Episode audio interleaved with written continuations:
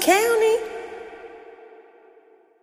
Well, Stu, where do we even begin? Because I, just we have so much to get through right now that I'm. It's very daunting. First and foremost, let's just say I'm going to say to you, welcome back, Stu, and welcome back to everybody to season two of Creep Time, the podcast. Woo! We're Oh, here. I hope that intro song was everything they wanted, right? oh, I hope it was everything they wanted, especially, well, fingers crossed, the cackling of County. The cackling, the, the cackling, the cackling. Also add that to the the cackling of county. The add it to the of County. that it came through. That it did. It The did cover art supposed to too. The cover art. Oh my god. But can we talk about the trauma of all the revisions for the cover art just the therapy? Not without getting into too much detail. Just it was such a process. I'm gonna need time off. You. I know we're starting magic. the season, but I'll need time off. you did some magic. I got to pull back the curtain just a little bit. Creepers. Do it. We had a rough go of it with that first kind of round of what that illustration looked like. And Sylas legitimately turned into a, I don't know if you went to Adobe boot camp or whatever you did, but you actually made it look like us. Because I was looking like the Flatwoods monster in the first, first edition.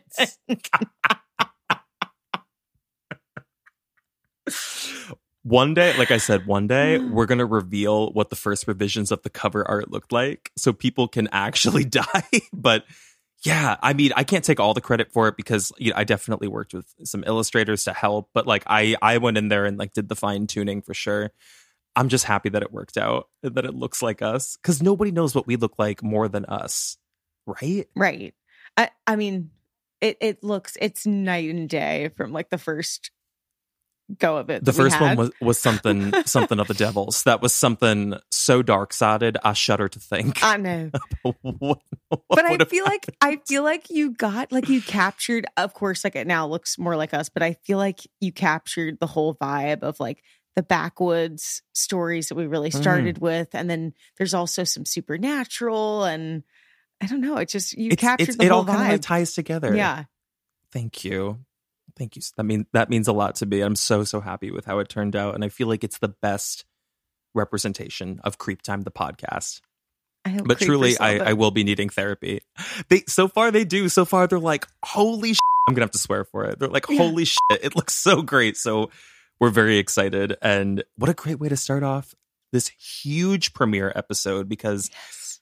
the only people who know what we're doing, if you remember, are the premium subscribers because we revealed the case early. So for everybody, I'm, I mean, I'm sure if you clicked on the episode, you've seen the title, but we are covering the insidious case of Casey Anthony. More importantly, it is the story of Caylee Anthony, but Casey really is the chief suspect here and who we're going to focus on for the majority of the story. So if there is any episode out there that Nancy Grace could ever listen to, Lord, let it be this. I am Lord. so I am so shocked that you didn't just do it in her voice. I'm a little taken aback. I was gonna, I was gonna tee it up to you. I was gonna say, and Sue, would you mind kicking us off with a little Nancy for Casey Anthony? Uh, okay, I gotta stretch. warm up, get yourself warm. Casey Anthony. You do it so much better than me. But that is Well, I gotta hold the mic like yeah, yeah, yeah, ten yeah. feet away. I mean that that that gave me a good point of reference. Hold on. Mm-mm, mm. Give me a second. Casey Anthony is a mother. You you gave me a great jump off sentence for the Carl Tanzler episode because you said, "Hey, put a tube," and that is actually the way that I get into it. I Hey. your placement, the vocal technique you're using to get to the K, like the K, The- I'm I'm so impressed. I'm mixing. I know It's- it's you're literally voice. mixing. I'm cat. It's too. oh man, I'm gonna keep going because I know we've got so much to get into. But come on, like we would be remiss if Yeah. we didn't do a little Nancy to get into the Casey Anthony case. Well, actually, I should ask you before we jump into it. Do you actually remember when this case hit the news? Like, how firm is your memory of this? Now on Netflix, inspired by the unbelievable true story of a fake hitman, comes the new movie, Hitman, from Academy Award nominee Richard Linklater. At 96% certified fresh on Rotten Tomatoes, critics are calling Hitman a smart, sexy crime thriller with surprises at every turn. Starring Glen Powell and Adria Arjona, Hitman. Now playing on Netflix and in select theaters. Rated R. We took it all. We brought them to our land.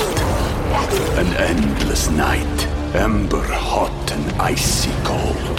The rage of the earth. We made this curse. Carved it in the blood on our backs. We did not see. We could not, but she did. And in the end, What will I become? Senua's Saga. Hellblade 2. Play it now with Game Pass. Okay, so I know I've told you that I really only know like the top line. I don't remember. I know that this is one of those cases very much like, you know, OJ Simpson or I'm trying to think of other like Mhm. famous verdicts that were read. But like I, I, wrote know that right in my my notes. I was like, this is comparable to O.J. Simpson, a Yeah. modern day O.J. Simpson. it's one of those cases where like you oh like Michael Jackson, I kind of think of as like a famous verdict Mhm. reading. Like you know where you were when the Casey Anthony verdict was read. I don't remember where I was. Like I don't know why it wasn't so much on my radar, but I, well, we I- were young at the time. We were too. young, and I mean, yeah, I don't remember it either. That's the weird thing. I do remember, like, obviously it being a part of the news cycle, but I don't know where I was when the verdict was read because I think we, this was, well, let me think. The case happened in 2008, but the verdict actually doesn't come for years after until 2011. So we were still young, but yeah, I don't remember this being like a topic of conversation with friends. I don't remember seeing it on television live, like people watched. yeah. I guess we were like in high school, and maybe we were just so focused on graduating and getting into college or something. But I, I literally don't remember it being on my radar, other than like briefly seeing it on the news every now and then. So you're kind of go. I mean, I've got a lot to unveil for you. I know. It's it is quite an insidious case. It's a huge case, but it is really, really gnarly what happened here, and just as all cases are, very senseless. But there is something about her story, especially going through and finally like doing this research and getting into the nitty gritty of it, where I I was like enwrapped every step of it for how shockingly obvious is the only phrase I can think to say Mhm. it is it's shockingly obvious but for some people maybe not which is also strange Well, and for what I remember, uh, before we get into it, I feel like there was the element where she, her parents kind of always backed her up. And maybe that's just like blind parenting. Like you're trying to just, you don't want to believe like your kid could have ever done something like this. But I feel like that was the Yeah. only, one of the only things I kind of remember is that her parents continued to try to have her back during all of this. And if they hadn't which is strange because she did not return that i mean that was a huge part of her defense was like coming out against them Yeah. but also they're kind of wavering on that and it's it's interesting when i get into the actual timeline because in the beginning of the case it's actually the opposite where they're kind of on board with you know targeting casey anthony to be like where is caylee but by the time everything unfolds yes they completely back her up to the point where it looks like they're taking the fall for some things that they very obviously did not do nor were they a part of so it's it's a little strange there like the psychology behind why the parents might have done what they did or if that actually spells something that some people suggest which is innocence of Yeah. casey Yeah. I do not know if i i have a huge disclaimer that i'm going to give later on but like I certainly don't know if I can believe that Casey Anthony is innocent in this. In fact, I just outright don't. But it certainly supports some of the other arguments to say that the Anthonys, like Cindy and George, might have known more than what they let on. Mm. Mm. Mm. Mm, mm. Mm. I am so excited to to learn more about this case. I feel like I am so in the dark on a huge part of true crime lore and like culture, and I'm about to get educated. Well, baby, I mean, I could not have picked a better case for the season two premiere. But I, like I said, before we get into it, I do have a lot of admin to get through, and I just want to say, before we even get into talking about Vegas, let me just address. I'm going to address something up front. I think we should do this now, just so nobody misses out. It, hopefully, they haven't skipped through this because we don't want them to miss out on it. But to celebrate the season two premiere, Stu and I have decided that we want to give back to a creeper. And we just want to thank you guys for how supportive and engaged you are and just like truly what good friends you've been to the podcast and you've sat down with us you've planned or you've sat down with us and you've you know gone through these episodes week after week. So we have come up with something. It's an idea. We wanted to launch it on the season 2 premiere. On the next episode of creep time the podcast this will be the second episode of our second season. We are going to be selecting at random one of our current premium subscribers who will win a year's worth of premium access to Creep Time for free. So, this means that you could win a full 12 months, fully paid, courtesy of Sylas and Stu, of premium access to all of the premium episodes, as well as our existing episodes and future episodes over the next year, completely ad free. And you might also get a bonus surprise from Stu and I. I thought I heard the ice cream truck, and I was like, it's right on time. Unfortunately, it was a siren and not the ice cream truck. Your eyes just lit up so wide. Can you hear this in the background right now? I can hear the siren Maybe not. very faintly. It's not. It's not like our Very- ice cream truck. He's not stealing the not show. Same. He'll be here sure enough. I didn't. I don't think I heard him last night actually. But yeah, contest everybody. So if you're a current premium subscriber, you are automatically entered. There is absolutely nothing you have to do. We will be randomly selecting one lucky winner who will win 12 months of Creep Time Premium fully paid for. All of those episodes are yours. And that's going to be announced next week. We love a contest. I love it. And y'all get to save. What would that be? Like close to a hundred bucks. Put put that towards More your, than your 100 Uber bucks. Eats, baby. when you're listening to Creep Town, Yeah. I was like, are we are we sponsored by Uber Eats oh God. or or your DoorDash or your DoorDash. or your Grubhub, whatever? Now we also have a shout out to give. Oh, I'm so excited for this. Okay. I have to apologize because again, we were supposed to do this and I was supposed to lead it like two episodes ago. I got caught up in the case. So this is a shout out for Tales from the Break Room, this phenomenal podcast. And they were so kind to shout us out. So we wanted to do the same, return the favor, give them their flowers for truly, truly a job well done. I could riff about this podcast freestyle, but I figured I would do my due diligence here and really read the copy that they sent over verbatim. Um, just because it, I read through it with you and it like perfectly describes why you should go check them out and give them a listen. And again, it's called Tales from the Break Room. so I'll give it my spookiest voice I can. now, what's the scariest thing that's happened to you at work? Don't miss the podcast Tales from the Break Room, where real people share their most terrifying and strange encounters that happened at work. You'll hear stories about stalkers in retail, bizarre happenings in forest service, security guards' most disturbing experiences, and more. With Tales from the Break Room, you'll find your favorite flavor of terror. You can even send in your own scary work experiences to possibly be narrated. We sure as hell should do that, you and I, Stu, mm-hmm. because we have, we could launch our own version of this. You can follow and listen to Tales from the Break Room on Spotify, Apple Podcasts, or your favorite podcast app, or just go to the eeriecast.com website for loads of free, terrifying podcasts because they actually have a whole collection of fantastic podcasts. So, guys, please go check them out on behalf of myself and Stu. They are just wildly talented folks over there, and they have a fantastic network. And I cannot recommend this podcast enough. So, thanks again for shouting out Creep Time, the podcast, y'all. That can I just say that's such a creative idea. Isn't it so good? because work is already scary for a lot of people and to kind of take that idea and flip it on its head and kind of really actually be literal about it i think is really brilliant Something about spooky work stories in places that are heavily trafficked by, like, where people from the outside come in, like retail. Something about that is scary. Yeah. It's inherently scary. It's like, it's all, you ever see like those Mr. Nightmare stories about like a stranger inside Chuck E. Cheese kind of thing? Like public businesses Mhm. where like somebody's lurking late at night. Yeah. It's freaky. or like closing up shop and realizing there's somebody still in the store forget it forget it i i wrote a fictional story like- like a year ago about a woman who worked in nordstrom and she went to go like lock up and was like going to check the dressing room on her floor and saw feet at the bottom of one of the i, I wrote this and i like scared myself oh my god.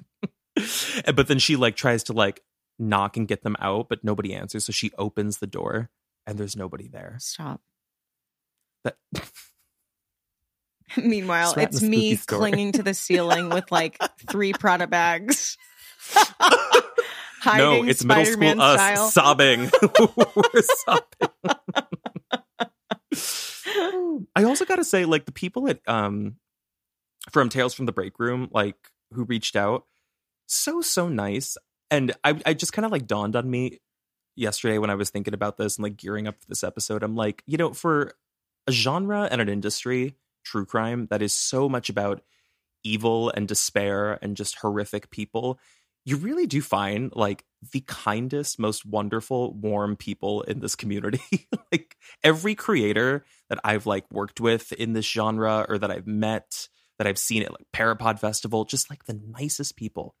Like genuinely the sweetest people. You know, I'm not even that surprised by that because I think to have an interest in this kind of stuff, you have to be like a probably a pretty empathetic or emotionally curious person about like Mm. why people do what they do and like seeking to understand that I think requires a little bit of empathy and um I don't know, kindness to a certain extent because you're Yeah. going out of your way to try to understand some pretty horrific people and things.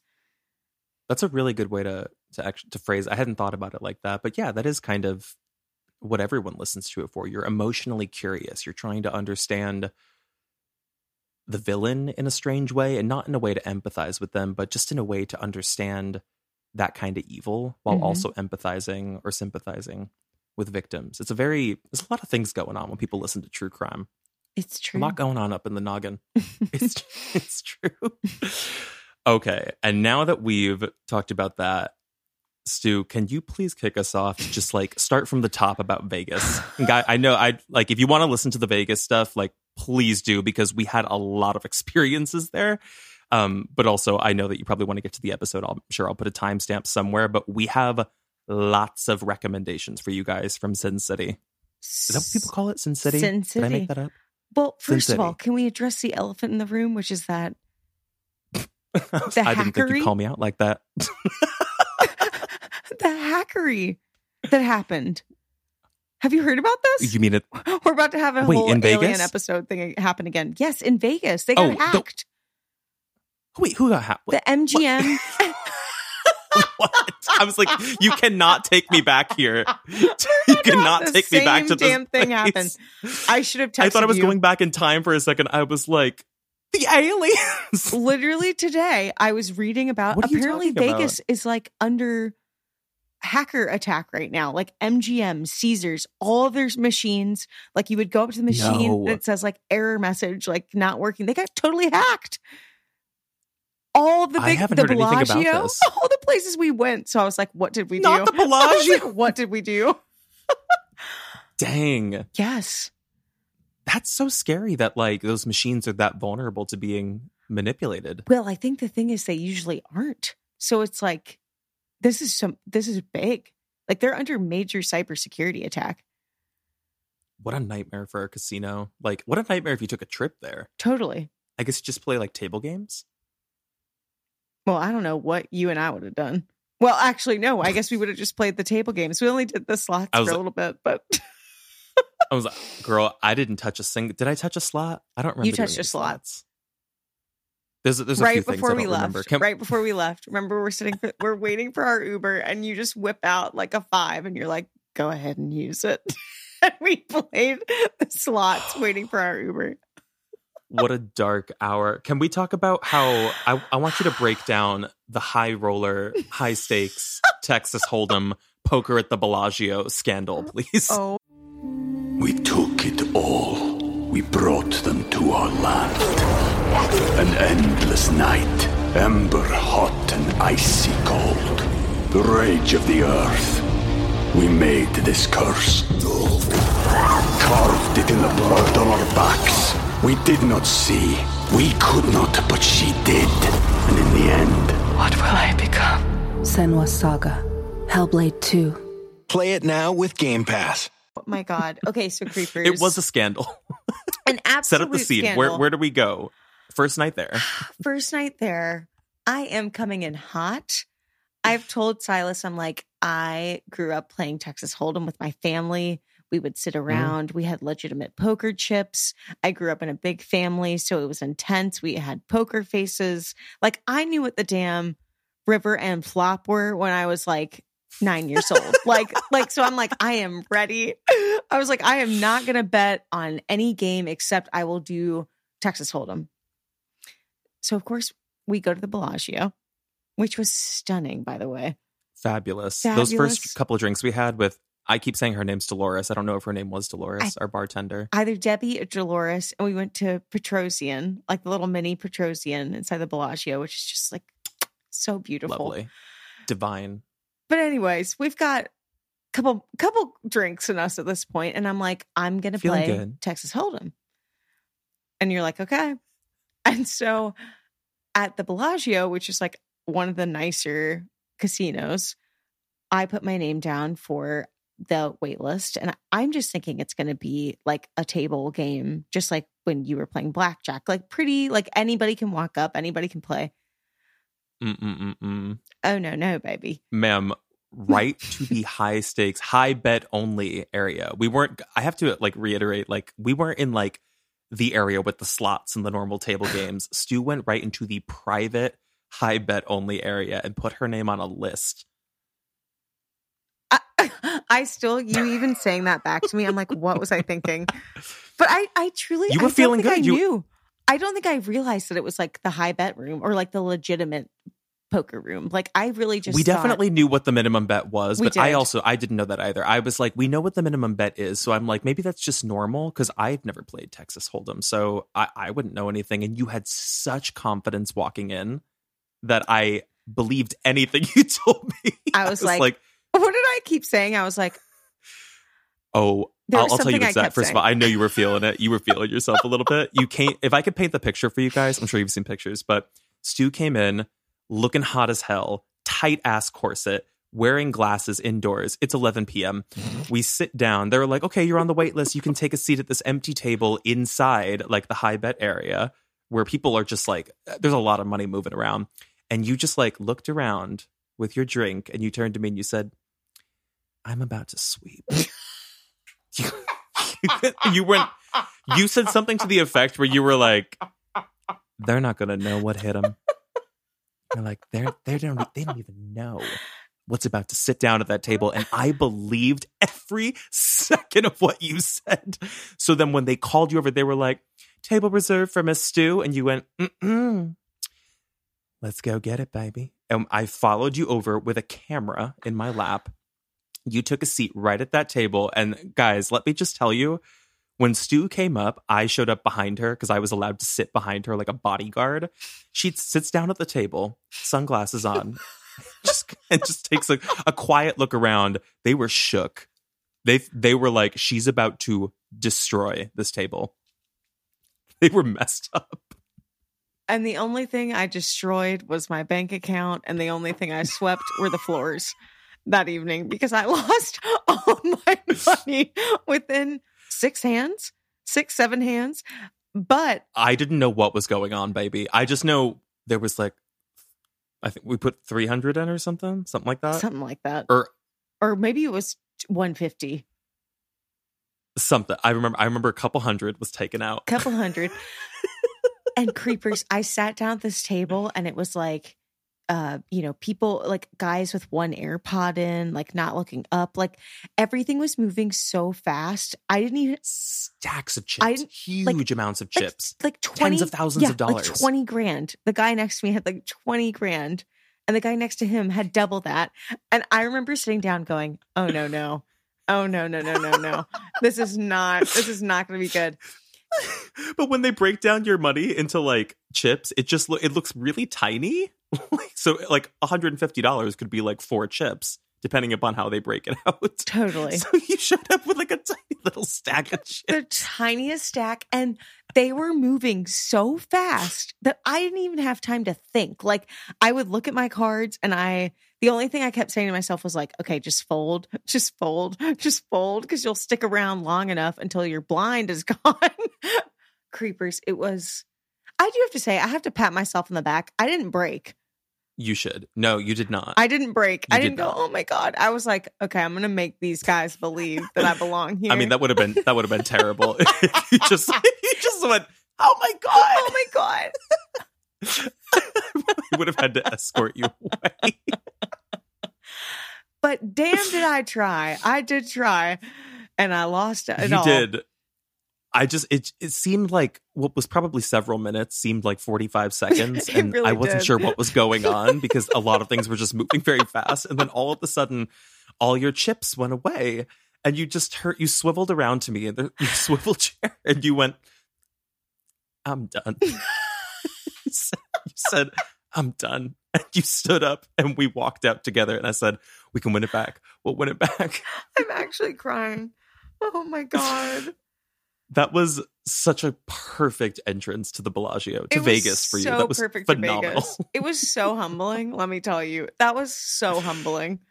But we were up after that because we played blackjack right after, Yeah, and we were up like us 150 back up. bucks.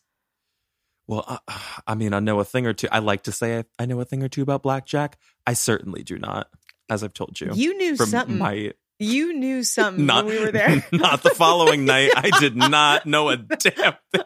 well, Friday, you hit the ground running. You made that money back so fast. Well, because blackjack is really fast. That's Mhm. the thing. Like, it's so crazy. You could go up to a blackjack table. Do not do this, and you could throw down a hundred bucks, and in eleven seconds, you're up another hundred dollars. Like, it's that fast, or you're down. As I certainly was the following night, because we we'll talk about the following night, but we came back to our place, the Horseshoe, which was fabulous. Um, Dita Von Teese is performing there. Go see her Ugh. and we it was so late after we got back from all the things we were doing that night um we had been drinking you're like i'm gonna go to bed and i was like i'm gonna stay down and play one round of blackjack And I knew. stu that was the last one of the last things i remember of that night. It was one of the last things.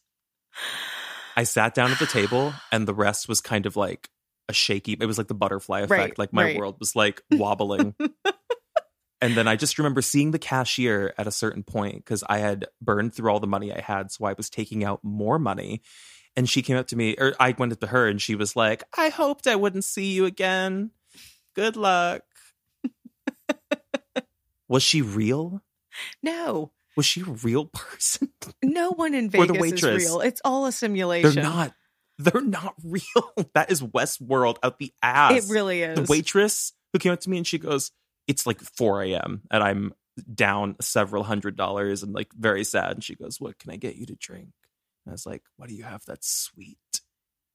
And she goes, A Mai Tai? I had one eye open. I said, Yeah, yeah, the- that's it. You couldn't pay me to have a Mai Tai at four in the morning. I'd, I'd never had one. Never You were like, one in Vegas? I just, I just, I was uh, willing to agree to anything because nothing was going my way. But then, damn, was that money out? And the next morning, we had a lovely breakfast. Should we talk about what we did that night, yes. Saturday night? Start from the beginning, Pipey. Well, we had a fabulous dinner at Smith and Wollensky's. That was Divine. insane. so so good. And I'm not even like a big steak girly, and that was one of the best things I've ever eaten in my life. Like melt in your mouth. Your steak, especially, was fabulous. Oh, what was it? Dang, I think I you just had a got like wagyu. Hold on, oh oh yeah, it was wagyu, which I had never had in my life. Um, I had just filet mignon. I think I just had a, a their filet mignon, their regular filet mignon, and it was one of the best things I've ever had in my life. that steak tartare that we had, which Oh. sound like I wasn't. I didn't know if I was on board for a steak tartare, but like I wanted to try it because it was recommended. But Yeah. like it sounds strange to me. Delicious. It was delicious. Do you eat red meat? Like Not normally? usually, Yeah, actually. Neither do I. like I. usually stick to chicken and fish. Like it's a spe- if I'm having a steak, it's at a restaurant or somebody else has made it for me. Like I'm I'm not out here making a steak Yeah. very often. Same here. I re- I very rarely have red meat, and that was between the steak and then the steak tartare, which in theory I was kind of like, oh gosh, that might upset my stomach. It was absolutely No. divine. Everything they served was like one of the most delicious things I had ever had, and maybe that's just because I've been too. having a lot of girl too. dinners recently. But I was like, wow, Girl dinner. yeah, I know. I know. We were also really well taken care of. I must say, like they they were so kind to us. They sat us in a beautiful. Well, okay, could we just clarify where it actually was again? Because I don't think I clocked where it is because we were lost trying to find it. it was at the um Was it in the Venetian? the Venetian. Yeah, it was in the Venetian. Okay, it was in the Venetian, and it overlooked the canal. Yes, Yeah, the yes. Venetian canal that runs inside. So it's inside because we we went through hell trying to find the place, and we must have asked at least ten people. Yeah. all of which had a different answer as to where it was. Like people who work in the building. They're like, you're going to want to go over to the next the next resort, and I'm like, "Are- are you sure? Are we sure about this? And you know what I realized now, looking back on it, it must be impossible to have a sense of direction living there or Hmm. working there. I mean, maybe yeah, maybe you really just know and stick to your territory. But when we did find it, it was like Heaven's Gates had opened, and like I said, they sat us in like a private dining area. We had the best wait staff. I mean, could not have asked for a more knowledgeable, a kinder server. He was just fantastic, and that was only the beginning of the night because then we had to wrap up dinner and we had to make our way over to Pier 17. Which, if you don't know what Pier 17 is, because I didn't, we were going to go see Absinthe later that night. I'll get in, that's a whole other thing in a second. But before we went to Absinthe, shout out to Reed for taking care of us. He brought us over to Pier 17, which is like the speakeasy that's right outside of the Absinthe tent outside of Caesar's Palace. Fabulous drinks. You got champagne. You were a champagne girly all night. I was champagne girly all night. I got unicorn juice. I remember. I was Because to say, I know you got something. this was this was the first omen. This was the first omen where I was like, the mai tai was going to come later that night. I was like, yes, I want unicorn juice. Absolutely, I do. Are you joking? You were on an exotic vibe, baby. It was so fun though. I mean, what a perfect like treat to have right before we went into the tent.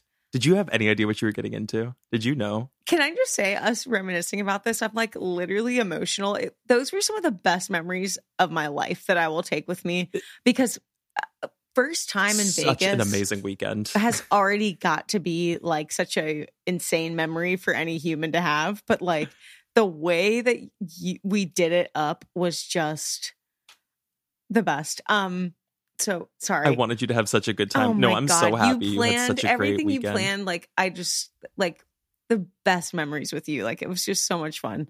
Um, Oh, that makes me so happy. but the moments, like when we were in Pier 17 and then Reed was Mhm. telling us like about his life and how he had actually been a performer and then getting like to go into the tent. Going into the tent, I was like, oh, it's Vegas. This is the absinthe. For anyone who doesn't know, this is the absinthe tent outside of Caesar's Palace. It's Right. one of like the most coveted circus shows that you can see. That wasn't because I, I it's my first time seeing it too. But going in, I, my stomach dropped because I was like, "We're about to see something. We're about to see Something. something." And our waiter at Smith and Wollensky's had said, "Get ready! It's one of my favorite shows. It's a little bit raunchy, but the talent is amazing." And I was like, "That is our vibe." So, and it did not. I mean, it lived up to everything that I was thinking it might be or could be. Could not have been a better. Like it was perfect. We were really t- well taken care of in there. Our, shout out to our lovely waitress in there because we had some premier seating because we were on a table that they the like performers go on. So also me trying to take a video of that and accidentally doing an upskirt. Literally, me too. That's exactly what I did. I was like, this poor woman. I'm like filming myself being so excited, and I'm fully doing an upskirt shot of her. I'm sure that happens three three times a day at that show. Mm-hmm. It's cr- I didn't realize they had a dual cast for that show. I learned that because we got to meet the cast They after, do? or a couple of them. Yeah, that's what that's what she said. I was like, I can't believe you guys do this three times a day. She was like, Well, only two. There's an alternate cast. It's three So they have a- performances a day. Yes, I think every single day of the week. Oh my god, I didn't realize that. Well, I mean, here's the thing about going to see that show is like in that space because I've seen I've seen a show every time I've gone to Vegas. This was by far the best show I've seen. Absinthe was the best because you go into the tent, there's not a bad seat in the house because it's it's intimate. Like I've seen Cirque shows where I've been like having to squint because and I love Cirque, but I'm like I can't really see what's going on. You don't miss any of the action because it's up in your face. And the audience like interactions that they do are so damn funny. Like the the it was like the- Improv queens, really. improv queens and the balance of humor, raunch, and just talent was insane. Like, and I'm not really somebody that, like, I think if you give me on a platter, like, would you rather see a circus show or like some very intimate, like acoustic concert or something? I probably would pick the intimate thing. That Mhm. was like, uh, that was art. And I know that it's super raunchy and some people would probably No, it really like- was, I though. mean, it was crazy amazing. Like something I had never seen in all my years of like going to theater and performances.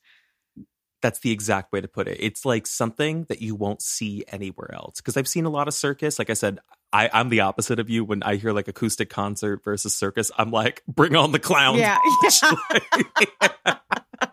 I love a circus. I just I love that. I've seen and I've seen circuses at like fairs and traveling shows, but like something about this, Vegas does circus so well because it's it's elevated circus. You Yeah. know what I mean? It's spectacle. You're gonna see the most amazing acrobatics and tricks, but you are gonna get very well crafted humor and bits and a flow to a show. And it was burlesque, it was spectacle, it was magical. I loved it every second of it. Mm. I was so happy that we got to see that. You have no idea how much that meant to me that like we got to see that together for the first Oh time. my god, so fun. if you if you're in Vegas, guys, I'm telling you, like you're not gonna have a bad time at Absinthe. You're gonna have, and they do shows at 11 p.m., which is kind of rare because most shows in Vegas are 7:30 and 9 p.m. Absinthe does, I think, seven, nine, and 11.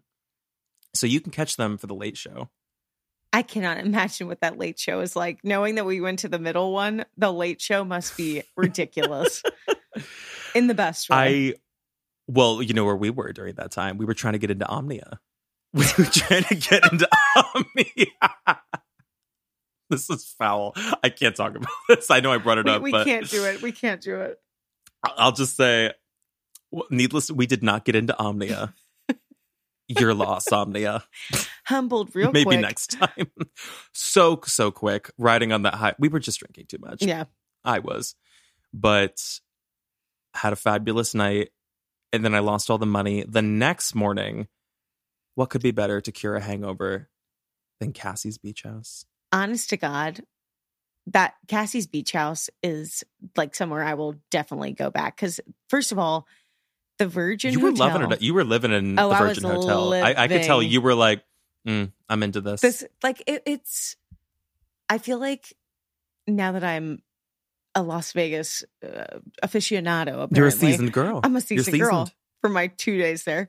But I feel like, like you were saying, you were like being on the strip is like what you got to do if you're like visiting for the first time. Which, like, thank Mhm. God we did that because it really was like the being shot out of a cannon in the best way. Like the whole experience. Um, like you just get it immediately. But I feel like if you go to Vegas a lot, like Virgin is a little bit off the strip. It's a little bit more like modern and just like still has the casino y Vegas element, but it's more Oh, totally. I would Yeah, say it feels kind of Palm Beachy, maybe Yeah, because it's yeah. away from the strip. Yeah. Something about it reminded me of Palm Beach and just a little more space, less crowds. Yeah. And then Kassi's beach house is like, or Kassi beach house is like, kind of got that Montauk like, like Hamptons or Southern Montauk California. Hamptons. What a fun way to describe. Yeah. Ooh. It's got that whole vibe to it. And it just, it was honestly the perfect way to kind of like wake up the next morning. I mean, we literally immediately went to a lounge section and were able to just like Thank relax. God. Thank God they put us in a place with like pillows and basically a bed for me because as soon as we had a lovely waitress, but as soon as they dropped like coffees and like our dips, you got an Aperol spritz at I did. 10 a.m. I did. I and was like, I let's just just, said, do it. I, I was like, I was like, would you mind if I just close my eyes? And you said, baby, sleep, sleep, I said, go to and sleep. I laid, I laid back, and I knew in my heart of hearts, I was like, she's gonna take pictures of me, but I don't have a choice right now. I have to, I have to rest I just had for at least five it. minutes. I just had to capture it because there was something about us sitting there, and then there were all these other influencer, like very obviously, you know, they just had that influencer You can spot vibe them. You can spot them in the wild. But- around and us. The waters are kind of muddied because, like, now I can't tell. I'm like influencer or porn star right? because it really is. They look very similar. Yes, And I'm sure people say the, the same thing about us. they definitely don't. when we showed up looking like bats out of hell, I mean, we literally were like one eye open, My cargo pants and my like twisted Target shades. You're telling me I didn't I I wasn't up for the the candidacy of influencer or porn star? I think they were like, "Are we being pranked? Like, what is this?" But the the influencers Interviewing wait staff is what they saw. They like, exactly. But you know the influencers I'm talking about that were sitting like across from us who were like so Oh, yeah. like like just outfits, makeup, glam, and I just had to take a picture of you because I was just cackling to myself as you were sleeping that like this this waitress is taking care of us and then taking care of them and looking at us probably going how did this happen why are they it was a daycare. It was a daycare center. and we were being taken care of by a caregiver. Is what was really happening. But what was I will say what was nice about Kassi is it Kassi or Kassi's beach house? I think it's i keep saying it's Kassi Beach House. House. Okay, I'm saying Kassi's as if I know her. I don't know who Kassi is, but I love your beach house. yeah it's like barbie's dream house kassi's beach house It really is though because it's right next to the resort pool. So the second that we were done, because we had great food there. I mean, the dips we had. Oh, those the ricotta pancakes were Oh. actually so good, yes guys. If you stop there, please get those. Like that was. There was a select group of foods that I think actually cure hangovers for me. yeah One of them is grape juice for whatever reason. I learned this in college. The other would be those ricotta pancakes. and for me It's the only thing. the freaking meze dips Yum. Oh, those are so good Yum. I know. But what was nice was like the second that we finished, we just like kind of waddled right out to the pool in the back. I mean, I certainly did. Girl, I was ro- didn't we like I like vaguely remember us like being like, "Oh, take a video of me walking." And then I looked back at the video of me walking and I was like, "I'm doing anything but walking." I was like I was like, "I'm struggling to like keep myself afloat on pavement." It's really a, a and then difficult you time fell in asleep my life again outside on the the little like On the day bed. It was the, the bed, the day bed. Yes, until we were asked to leave. and i also took a picture of you there because it was just too funny i couldn't I know. I did. I bounced back though. I felt better after that because we went to Zach Bagans. how do we even begin with zach bagans with the creepers Oh, should, spooky. If you could sum it up in three words, what would you say? Your experience at Zach Bagans. long It is long. That's true. v- uh, I would say uh, long variety. There's a lot of different stuff in there. And The wincing. it's spooky, but it's also like it's it's yeah, it's spooky. I was about to make a crass joke, and I was like, "Now, what about the museum?" As if you were describing Zach Bagans himself. Long, variety, and spooky. Spooky. I mean, there's a lot. I would stuff agree with there. all that. There's a lot of different You- stuff in there. There's something for everybody. You're not going to get bored. Yeah. Yeah. I would say the historical stuff and the stuff that belonged to celebrities because it's my second time going there. He Yeah. did have some new stuff. Like seeing the James Dean thing was really cool. Yeah, that was super cool. um yeah, anything that was like historical or like belonged to a celebrity because you and I we love movie memorabilia Yeah. and stuff like that. I'm a sucker for it. That was the one thing we didn't get to do, Planet Hollywood. oh damn! I'm already itching to go back. Oh my god. I have to tell you. Well, Christmas trip. Christmas trip, or we can just go to Myrtle Beach because they've got a Planet Hollywood too. Oh, not just for Planet Hollywood. I want the Vegas experience again. I'm kidding. Please, God, I we're going it. to Vegas. Would you say at the horseshoe again? Would you say there? I, d- definitely. I mean, I felt like the horseshoe was a great. The size of the room was huge. Mm. It was. it really was. And I've stayed in several Vegas hotels. Like that was the biggest room I've ever had. It was huge. It had everything you needed. It wasn't, you know, like something, you know, the glamorous. Wildly opulent. Yes. Yeah. It wasn't But it was perfect. Like because Vegas, you're not really in your room. You're hanging out, and then you're immediately going back a out. point. So I don't Yeah. really. Caesars and the- Bellagio. That's Yeah. That's like where you want to stay if like you want to hang in your room. Yeah. That's like I'm on my honeymoon or like I want the jacuzzi tub. This is not that. No. And for anybody who's wondering, the horseshoe was formerly Bally's. They did a $1.4 billion renovation. I read about this. Wow. and it's yeah, super souped up. Again, Dita Von Teese is performing there, and yeah, I feel like it was perfect for our stay. The table limits are really low, like the minimum bets are really low. Yeah. as I learned sadly when I went down all that money. I can't even. Oh God, it makes me so upset. But that was it, really. After that, we we hopped our asses right on the plane, and we we're 50 minutes in talking about Vegas. I know. Holy God. Vegas, and then baby, the Magic Castle. I didn't even have it in my notes. I was like, what more is there to chat about? The Magic Castle. What was your experience, Madame? I had the best time. I thought that was so fun going into. Do you know when that mansion was actually built? Like, was it in the 20s or 30s? Oh, I thought you were about to tell me. I was like, no, when? I I, do, I, I don't- mean, It seems I know like how it long was. the Magic Castle's been there. Well, it's they just had their I think I checked it, their 60th anniversary. So, but I don't know if that was when the castle was constructed. It might have been something well before that and then it was taken over and turned into a private members club. What was the name of the the ghost pianist? um. Oh my god! It was like Was it Isabel. Norma? Oh, Norma. Norma. Maybe that was, Was it. it Norma? That was my favorite part of the whole night. I have to say that was so much fun. Girl, I don't know if you remember this because I know we were drinking towards the end of the night, but we sang the entirety of "I Dreamed a Dream." Oh, I remember. from Les Mis. I remember. and I was like, how are we not tossed out of here yet? Like, what are we doing? But that was Creepers. There's you went full voice too. You were giving a performance. I had no voice the next day. You had applause. People were applauding you. And then we finished, and you said, "How about another drink?" you like turned into like Karen from Will and Grace. Literally. Oh, honey. Honey. We just had the best. Oh, I bet you do a great Karen impression. You probably do such a good one. Oh my God. I'd have to work on it. Because you do a great Bernadette. Oh, honey. Honey. No, that's not Good. Give me your Bernadette. Just, just Uh, scratch the itch. I dreamed That's it. a dream in time gone by. That was part. You could be a, like a an ADR. Is that what they call them? ADR, like voiceover artist for her. Oh, when yeah. they like oh, maybe ADR. No, no, no. ADR, like when they have to like fill in like vocals in like a movie or something, but the talent doesn't want to come in, they'll bring in an ADR.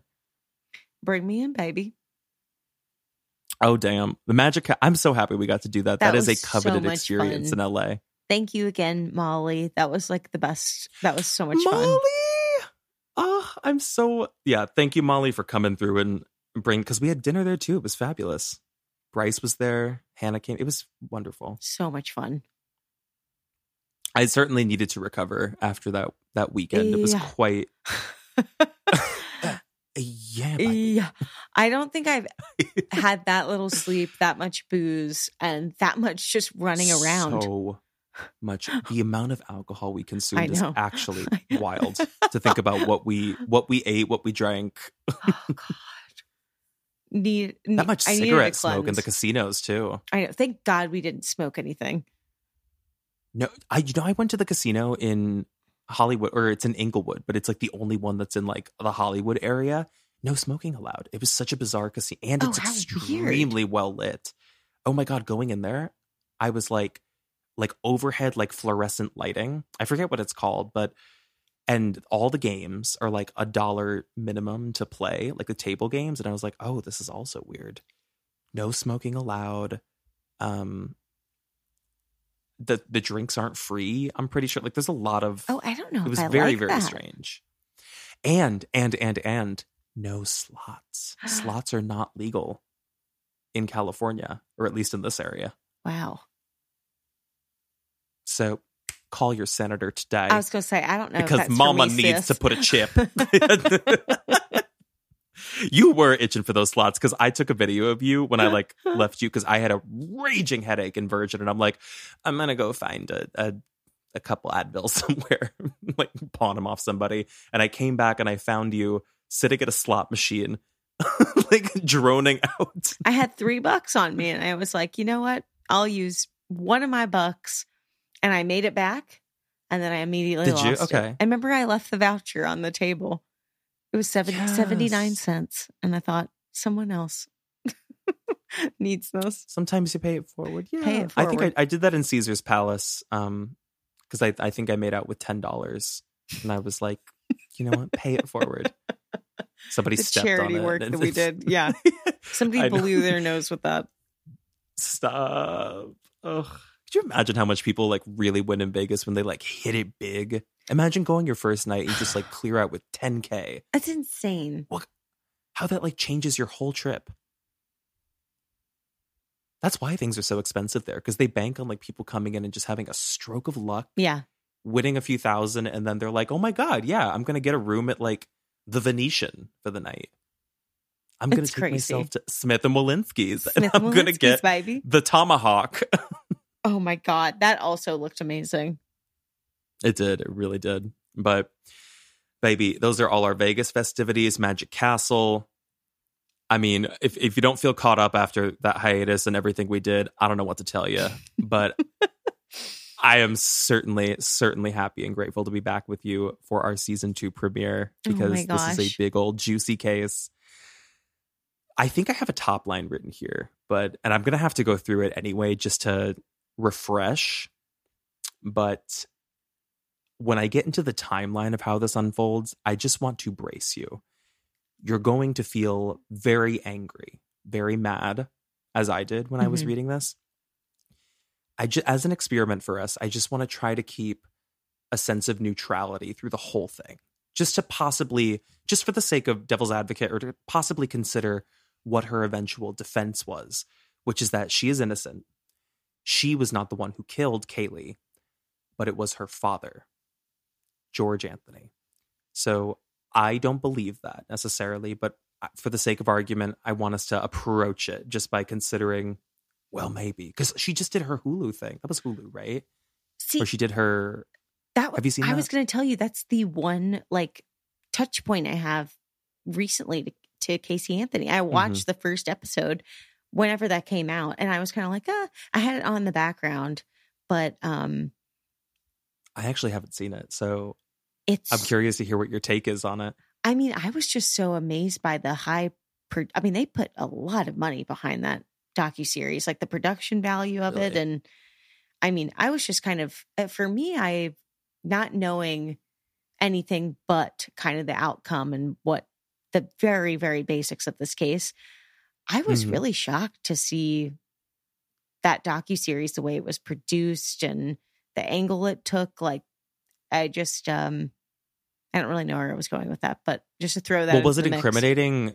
Was it incriminating of her, or did do you think it kind of elevated her side of the story? I felt like it very much elevated her. I, I thought that it was very much Really? conducted in a way that was to support her case and support her living now in the real world again and trying to make you know Did it cover in that first episode what she's doing now? Because I have in my notes like kind of the last thing we've seen of her. I want to say she was doing like investigative work. That makes sense with what I have in my notes. I'll get into it later because you were going to shudder at like how she got into that. Oh my like God. what her her conduit was. Like anyway, so let me get into this top line. Stu, are you ready to get knocked on your ass for season two? You're taking me from tomahawk steaks to Casey Anthony in 60 seconds. and I'm braced It's and I'm straight ready. from the Magic Castle and a Mai Tai I'm to ready. Casey Anthony. I'm ready. What's new on Creep Time? All right. Now, I will say it is difficult to imagine anyone who has not heard the name Casey Anthony. She is she's kind of a symbol, I would say. Maybe you agree with this, like in the world of true crime, because she is absolutely the definition of infamous because she is believed to have done the unthinkable and have gotten away with it. Or so it would seem. Now, for the top line of this story, before I break down the entire timeline of this madness, Casey Anthony was the mother of two year old Caylee Anthony, born on August 9th, 2005, when Casey was just 19 years old. And this was an unplanned pregnancy. I know that was a big focal point of the case when it first happened, but what's interesting about that is that Casey, this kind of gives you like a clue in early on to just what kind of person she is. She was living with her parents at the time. She never even told them she was pregnant. They questioned her because she was gaining weight in her stomach for months, and they were like, Casey, do you, is it possible that you're pregnant? And she just lied. She knew she was pregnant, and she said, No, I'm not, until eventually it was so beyond obvious that she had to come clean and she would admit, I'm pregnant, and she did not know who the father was. To this day, nobody knows who Caylee's father is. And though, I mean, Casey was seeing several different men, and it's believed that it's possible her ex boyfriend, who they think could have been the father, um, he tragically died in an accident prior to Caylee's birth. So that's kind of where things started. Oh gosh. I, I don't know if you knew that. Did you know that? I did not remember that or know that. like I said, it's unconfirmed if he is her biological father, but everybody kind of believes that that is the story. Now, on July 15th, Casey Anthony's parents, the grandparents of Caylee, last saw Casey and her daughter drive off from their home in a huff following a family argument. So, this is kind of murky about what this was about, and it's centralized around Father's Day. Um, but as the story goes, a lot of it had to do with Casey Anthony's parents, the grandparents, criticizing her fitness to be a mother and just saying, you don't take care of Caylee, you don't watch her, kind of berating her, and probably rightfully so. And she takes Caylee, gets in the car, drives off. They don't see her for a month, goes incognito. Now, 30 days later, it was discovered and first reported by the grandparents that Casey Anthony's car was found abandoned and impounded. They received a letter. So they went to retrieve the car, and there is this distinct odor that's radiating from the trunk. It is the smell of a dead body. Something that Casey Anthony's father would know very well because he worked in law enforcement all his life, and you cannot mistake the smell of a dead body. I read this when I was covering parts of the Jeffrey Dahmer case because his neighbor, who had reported him and complained about the smell constantly, described how it was a smell that was unlike anything else mm-hmm. she had ever smelled. It's kind of a smell of rotting meat, but it's also kind of sweet and like fruity, is the only way she could really describe what that distinct smell is like. Now, over a series of very frantic phone calls after this discovery, Casey's mother finally gets a hold of her. And then she learns that two year old Caylee Anthony is missing and has been missing for 30 days. And Casey did not report this to 911. That is the inception of America's most harrowing true crime case, or one of the most, I would say, that kind of captured the attention of the entire world. And I just want to ask what your initial thoughts are of that. And again, just sum it up in one word. What is the first word that comes to your mind when you hear that scenario? Sick. I, I don't feel I, well. I swear to God, I thought you were going to say sinister. yeah, uh, sinister is like not even. I feel sick to my stomach hearing all of that from the rotting smell. to the 30 days to the not reporting. 30 days. I'm I'm 30 sick to my stomach is how I feel. Did you remember that part of it, the 30 days? Because I, think that's the most, initially, that's the most damning part of the story. I honestly didn't remember that. It's coming back to me now, but I didn't remember how long it had been that she just didn't I'm- report it and how damning Well, that is. I mean, just imagine that from the POV of the grandparents who, like, fi- first of all, they Casey's been missing technically for like a month, like, and that then they realize that Caylee has been missing or kidnapped, is what they're told, and she just never called anybody. How mind-boggling that must be as a grandparent, and then of course that they've got the additional evidence of this trunk in the impounded car that smells like a rotting body. Actually, oh, where's my phone? Because I have the 911 call that I was going to play Oh for my you. god. Well, let me I'll I'll go a little bit further into the story just to walk you through a bit of the timeline and then I'm going to play the call so you can hear in her voice. You're going to hear Cindy Anthony, the grandmother, as well as Casey on the phone. And I would say if the initial 30 days was not damning enough, Casey's response or really lack thereof or initiative to want to talk to 911 it's pretty bad. It's it's actually shocking. Oh my god. So let's get into the backstory of the timeline of this day. And just before I do, I'm going to give a disclaimer before we get into this and just say up front, because of the status of the outcome of her trial, although the details researched here are to the best of our knowledge accurate and true based on the public reporting of this case, all of this is just an outside allegation against Casey. Just so we're clear. Now, I'm going to jump feet first into this 911 call. So, the call comes in July 15th, 2008, where all of this began. Cindy Anthony made a call. She was frantic, she was confused, and she was calling to report her daughter Casey Anthony's car had been impounded and then it was retrieved. And in her words, it smells like there's been a dead body in the car. And what was also heard on this call, she can exclaim that Casey Anthony has just admitted to her that Caylee has been missing for 30 days without being reported. Oh, so I'm going to pull this up real quick. I know. And it's chilling to hear it because I, I really do believe that Cindy Anthony had no knowing of this. I, I know there are a lot of conspiracies that like the grandparents were somehow involved. I do not necessarily believe that. And just from the way she sounds, it's kind of like the JonBenét thing with like I, I was just How gonna say, I Ramsey- feel like I'm yeah. having like like JonBenét weird like flashback deja vu. little flashback. oh gosh. Okay. Hopefully, there's not an ad in front of this. That would be sick. Okay, okay. I'm gonna turn it up and hold it right to the phone. Let me know if you can hear this. Okay. 911, what's your emergency? I called a little bit ago, the deputy sheriff. I found out my granddaughter has been taken. She has been missing for a month. We're talking about a three-year-old little girl. My daughter finally admitted that the baby's in the store. I need to find her. Your daughter admitted that your ba- the baby is where? But the babysitter took her months ago. My daughter's been looking for her. I told you my daughter was missing for a month. I just found her today, but I can't find my granddaughter. She just admitted to me that she's been trying to find her herself. There's something wrong. I found my daughter's car today, and it smells like there's been a dead body in the damn car. Okay, what is the mm. three-year-old's name? Caylee. C-A-Y-L-E-E. Anthony. Caylee Anthony? Yes.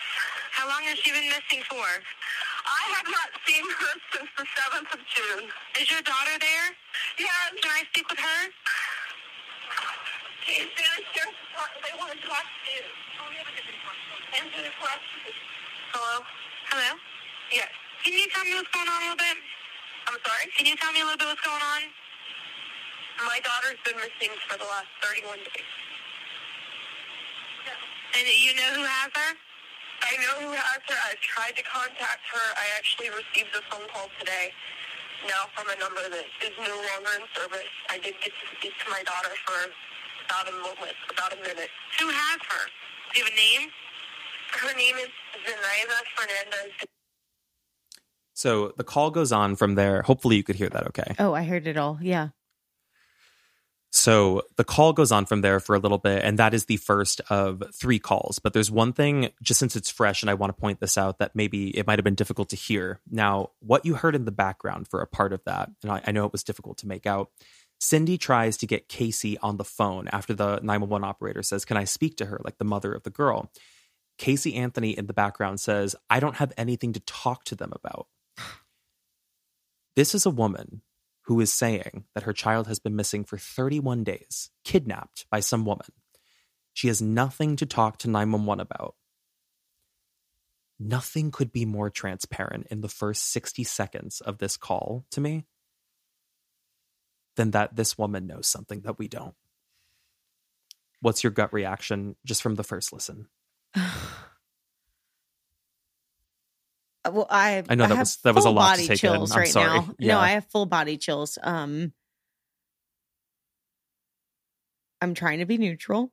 um, I know. I didn't set you up well, did I? No, well, here's the thing. Give you a lot to fight up against. Here's what I just like one of the first things that popped into my mind because we were just talking about Mm-hmm. the Hulu documentary or whatever, which I know is years and years down the line. The conviction in which she presents herself to be an upstanding citizen in that documentary does not align with what I just heard on that phone call. And to me, I'm like, here I go, not neutral. But I'm literally just saying, can see- I I'm see just saying, I'm just saying what I saw on that Hulu documentary for the brief moments I watched it. She is Mhm. one hell of an actress because I don't I don't know how you can do that. Like I don't I don't know how if if we're going to like I'm not even trying to immediately take the side that she did it. I'm just saying if she did it, Mhm. if Yes. the ability to just be that like convicted in her I don't have anything to say to them Just mhm. just to switch it off it on. and compartmentalize or whatever she her brain just did is like it's sickening like i'm like i'm ill over it it's so scary It's it's pathological. Yeah, Like there yeah. have been a lot of people who have done like I mean outside kind of like psych studies on Casey Anthony, and of course you'll learn very quickly she is a liar. She is an inherent liar, but that's not that's not singular to this case. Is the thing that you would learn. Casey Anthony from like the time she was a child is like a textbook pathological liar. So when you talk about her being, you know, like wow, like is it possible somebody could like turn that on or like you know, just so, so firmly believe in their own innocence, even if they're so clearly guilty. It's like, I think on a certain level, maybe she does believe it. Mhm. Like, you, it's possible for you to lie so well to the point that you start to believe your own mistruths. Sometimes when I see Casey Anthony, I'm like, maybe this has gone on so deep in her brain that it like didn't happen, you know? Like that she just has convinced herself, I don't know what happened to her. Yeah. Like fully believing her own myth like But she must, I mean, to be at this stage, like, even if so, to be at the stage where she's like, I don't have anything to, it's like a child saying, like, I don't have anything to talk to them about. Like, I don't want to talk to 911. Like, it's like a child. mhm.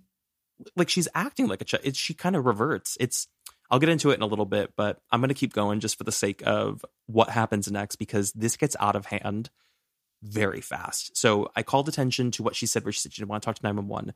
They also said, Do you have a name of this person who has your daughter? Because at this point, everybody thinks it's a kidnapping. And she says, Zenaida, right? Now, let's talk about Zenaida Fernandez Gonzalez, aka, as she would be known, Zanny the Nanny, as we would come to learn. She is the accused kidnapper of two year old. Caylee is technically, I think, close to three at this point. She's like very, very close, but I'll say she's two for the sake of the case. Now, immediately, because it's a missing child, police do jump in in full force in Orlando and they attempt to track down Zenaida while simultaneously interrogating Casey Anthony to understand what the hell is the story here? Your daughter's been missing for 31 days, you're telling us, and you didn't tell anybody. So it's fairly quick that investigators actually realize this woman is hiding something, Casey, because she's sending them on this wild goose chase and she is lying about almost everything, every single thing right out the gate. She first claimed that she was going on a work trip, so she left Caylee in the care of her nanny, Zanny the nanny, 30 days ago, who then took Caylee and fled, is holding her captive somewhere. So Casey claims she was made aware of the kidnapping and she was trying to get Caylee back on her own.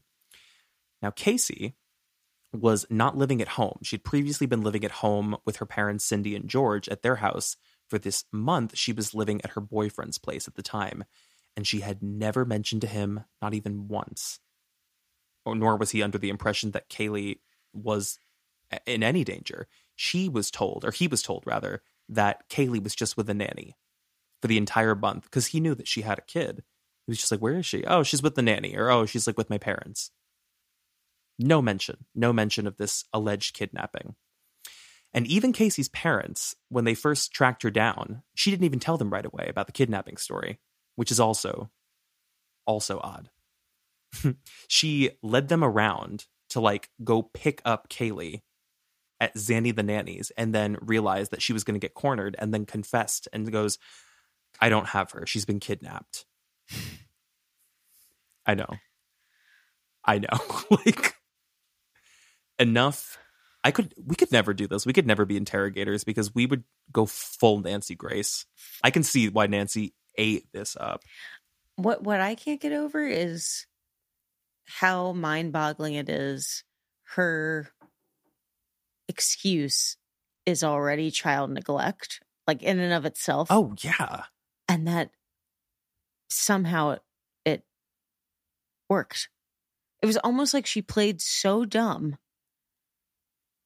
and so Yeah. simple that it worked, which is wild to me. How dark is that too? That the alternative story of it being child neglect is the better story, the better Yeah. lie to choose Yeah. in this scenario. That's when you know something very insidious went down here. Mhm. Now, of course, at this time, police are like, why in God's name would you not report your daughter missing? And Casey claims she's like, I thought I could handle it myself. I was being naive. I thought I could get my daughter back. And I was fearful that if I got the cops involved, Zanny the nanny would harm Caylee. So at this point, police are still somewhat taking this seriously. So they try to track down Zanny the nanny, as ridiculous as this sounds. And they find an apartment that is connected to this name, Zenaida, right? And they go to the apartment, find out from the leasing office that it's been abandoned for a hundred days. And this woman, they do track her down, Zenaida, doesn't even know Casey Anthony. Doesn't know her, never met her, has never worked as a nanny, has never seen this kid, Caylee, like has absolutely zero connection to her. So Casey also told police that they were like, "What? Where do you work? Like, where were you? Like, looking for alibis?" And she's like, "I work in the events department at Universal Studios Orlando." So they asked her. They said, "Take us to your office because they want to like search the office and whatnot." She leads them all the way to Universal Studios, like to the park, and they she starts like walking in with like a police escort, and she's waving to employees as if she knows them. She's like, "Hey, I'm back," kind of thing no one recognizes her nobody knows her and she gets all the way to like the the end of this entrance and then turns around to the police and goes so i don't actually work here i got fired a few years ago I was going to say, had she years ever ago. worked there? Universal was like she i think she was an employee there. I don't think she worked in the events department but sh they were like she was terminated years prior. Like she has had zero affiliation with universal. So it, it's just it's very clear. She is a compulsive liar and it's kind of like she just wants to see how far she can take this but it just keeps incriminating her further. It's really bad. Really really bad. So i would say immediately the games are just kind of over because she's taken into custody and they've got her eyes on her this is possibly a case of a mother who's killed a child and within a week they would learn of some very incriminating details about what might have gone on here. So, first and foremost, the car is searched. They use a canine to go to the car, which immediately signals there are traces of decomposition in the trunk. That is a definite. Additionally, they would take air samples, which I've never even heard of in forensics, air samples from inside the trunk and inside the car. Very clear indications dead body was in that car. Oh my god. But I know it. This case, I has to. It. I'm sure it's studied, but like it has to be studied as to like what the hell went wrong here because this isn't even a story of like a botched investigation. This is really a story of a jury that didn't know their head from their ass. Yeah. Really, at the end of the day. Now, the air samples are taken, confirmation there was a decomposing body in there, but the most interesting details, I would say, are the the previous 31 days before Caylee Anthony is reported missing. Her behavior, Casey's, is bizarre. During this month, where Caylee is allegedly kidnapped, supposedly in the custody of Zanny the nanny, who is holding her hostage for the entire month, Casey is photographed, she is videoed, she's documented at bars, clubs, house parties. She's entering hot body competitions. She's partying for the entire month that her daughter is supposedly kidnapped. She was witnessed, filmed, and photographed in all of these places countless times, drinking, having a good time, smiling. So let's pause right the f- there before I stroke out. Like 12006. partying? Girl, I thank you. How Okay, this is like one of those moments where I really just cannot wrap my head around how a jury found her to be innocent. it does not make sense. 31 days? She's partying? It, and you know what's crazy too is like even at this point, there were still people in the case who were willing to keep up the possibility of Zanny the nanny because that wasn't even public knowledge at this point. That was just something the investigators knew. They were like, Zenaida, this woman, is clearly a name that you just like plucked from a phone book kind of thing. Like this has zero connection to your daughter's disappearance. So she's partying all month long. I just had to pause there because I was like, I I knew that was going to send a lot of people. And it's possibly the most damning part of the story. So, like I said, the public does not have the knowledge um, that Caylee Anthony was anything other than possibly kidnapped by this random woman, Zanny the nanny. So it becomes a national headline, and this is when the media circus and the frenzy kind of starts. There is a hunt for Zanny the nanny, and then Casey is finally arrested, just on the baseline of like pure child neglect, because everyone's like, if this kidnapping is real, I mean, how insane is it that you did not report that? You're a neglectful mother. So a manhunt ensues all across the country. People get revved up and they come in droves, hundreds of people to Orlando because they're hunting. Because at this point, we don't even have a body of Caylee. Then, once it comes out that Zenaida, this woman, has zero connection to Casey Anthony or this family, everything deviates from that narrative and it all goes back to Casey. There's quite a lot of coverage and spectacle at this point, And this is when it has a huge shift where everyone's saying, This is a mother who knows something and did something to her child, and we have to find where she hid her, thinking she's still alive. Then we get the biggest break in the case. On December 11th, 2008, there is a meter reader. Um, his name was Roy Kronk. Uh, he was working the day near a wooded area and he went deeper into the woods because he had to pee. And while he's out there, he caught something odd out of the corner of his eye. Deep into the woods, kind of near like a, a dark, like covered swampy area, he stumbled upon what looked like a partially buried black plastic bag. And from what he said, like his description, because he gave testimony too, he was in court about this. He was like, I it could have just been trash, but there was something in my gut that just told me go check it. Like just go look and see what's what that is, even though it's dirty, even though it's in the mud and the swamp. So he described he went over and he just started to kind of like poke around the bag and like get it out of the ground. Like what it was like very shallowly covered. And he used his stick um, to kind of poke into it. And he remembers hearing something kind of hollow, like softly break apart inside. So then he used his hand and he lifted up the bag, and to his description, a decomposing human head rolled out of the bag to the ground. He said it was so grisly that he actually thought it might have been a Halloween mask. And this is really awful. So I'm, I'm going to give a warning before I say it. He, because he thought it was a Halloween mask, he used his stick to poke through the eye socket to lift it up and look at it. Oh convinced, Oh convinced it's a mask. It's like a decoration. He then realized at a closer look, it is a real human head of a child with duct tape on the mouth. He then dropped it in complete shock. 911 is called, and there's a 911 call of that as well, which I'll, if we have time at the end, I'll play it. An immediate search of the grounds would find the remaining parts of the body inside several bags, the presumed remains of Caylee Anthony. Let's let's pause there just about that reveal.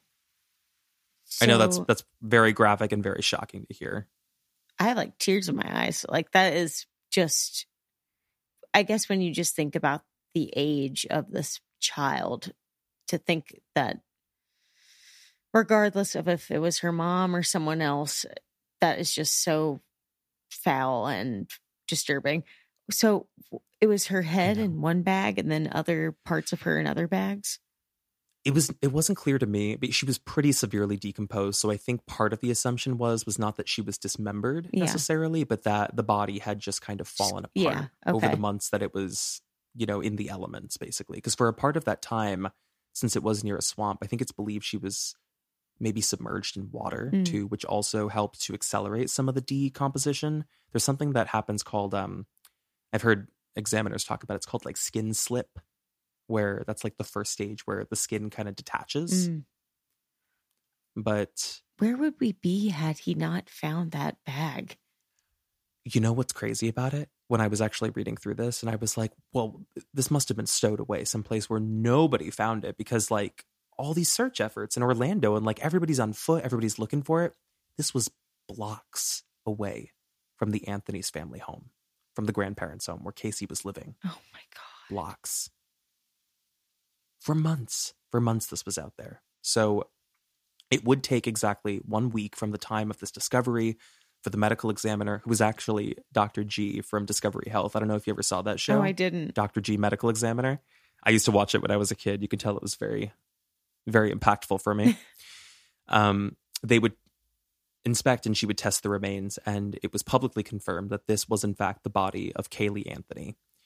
And like I said, proximity wise, this was blocks, just blocks away from the home. The scene and the remains told a very dark story of what happened here to Caylee Anthony. Her body, like I said, was actually in multiple pieces and it was wrapped in a Winnie the Pooh blanket. And parts of it, it looked like, were partially separated into multiple black trash bags, and then the entire collection of the remains was thrown into a laundry bag. The corpse was then discarded in an area of what appeared to be swamp like for the intention of hiding it somewhere in the mud or the dirt. And the examiner, Dr. G, she could not determine because of the how skeletal parts of the remains were the exact cause of death. But just from how badly decomposed she was, how submerged um, or how intentionally buried and submerged she was, and the duct tape on the mouth, it is assumed her death was a homicide and not an accident that was covered up. It's also around this time of the discovery that the media coverage on this really, really grows and kind of spirals out of control. And there is immense pressure on this family and really for the public, um, or for the prosecutors rather, to call for a conviction and sentence this mother to death. It was unbelievable how crazy this ramped up. Do you remember this turning point in the case, like the actual discovery and trial? Because this this is really the meat of the case. I feel like would I do. I don't remember the like finding the body, like the the him the uh parking meter guy finding the Oh, he was a meter re- I don't, Or a meter reader. reader? I- is that like highway meters? I think? Okay, I was gonna say, is high- that like yeah. those things they almost look like cameras that are on like a tripod and they're reading? I don't know actually. I honestly I just no know he, idea. he he was a meter reader. That's all. That's all I knew of his position. we gotta look that up. Census. Um, I yeah. So I I I remember. I remember when it was like the moment. okay, she's done for. I do remember that, Mhm. and I think it would have been a result of that. But I don't remember this whole meter reader finding Like the, the actual discovery. It's picking it so up grisly. it was a Halloween mask. I don't remember that at all. The description because he talked about this in court and it's really devastating to hear him talk about it because you can tell the guy is scarred from what he saw and what he experienced and he apologized actually for the handling of the remains because he didn't he just didn't know because you you would never i mean i would assume that i'm going to stumble upon a body but that's only because i'm prepped and groomed for it always right. but most people if they find something suspicious they might check it out out of curiosity but nobody thinks they're going to find a corpse let alone a corpse of a child Like a super high profile search that's also happening at that time. Oh my god. Yeah. but Um, I mean that to get back into it, like that is that really is what like that was the turning point, the 24/7 news coverage and a lot of it actually centralized around you know the defense of George and Cindy because at this point they were willing to believe their daughter's story. In the beginning, you could tell from that call it kind of sounded like Cindy was like against Caylee. Or sorry, not Caylee, sorry, Casey. There's a lot of C names in here Mm-hmm. but it, it kind of sounded like she was willing to say like there's something wrong here like there's a body in the trunk or it smells like there's a body in the trunk like she just admitted to me like it sounds like she's throwing casey under the bus they completely pivot their story but following the discovery of casey or caylee anthony oh my god i have to get my my name straight here george anthony would actually attempt to take his own life which a lot of people have gone two different directions on this some people say that this spells grief and some people say that this spells guilt so I'm I'm curious to talk about this towards the end once we like kind of break this down and break down the defense. So he was saved. Um, the exact nature of the event is not public knowledge, although it is claimed that his grief was unbearable and that he said he needed to be with Caylee. Hmm. And the pressure became very unreal. And really, I, I would say that this is when the case kind of took on like a sick fascination for people because it became a sport for people to watch the trial and speculate on what was going to happen in this case. People were selling tickets to get into the courtroom. That is unfathomable. To be there to see Casey Anthony selling tickets, That's disgusting. scalping. It was, I mean, I- don't even know if it was like press or like journalists who were so hungry to, because it was televised nationally, but it was people who just wanted to be there for such a historic and infamous moment in a weird way.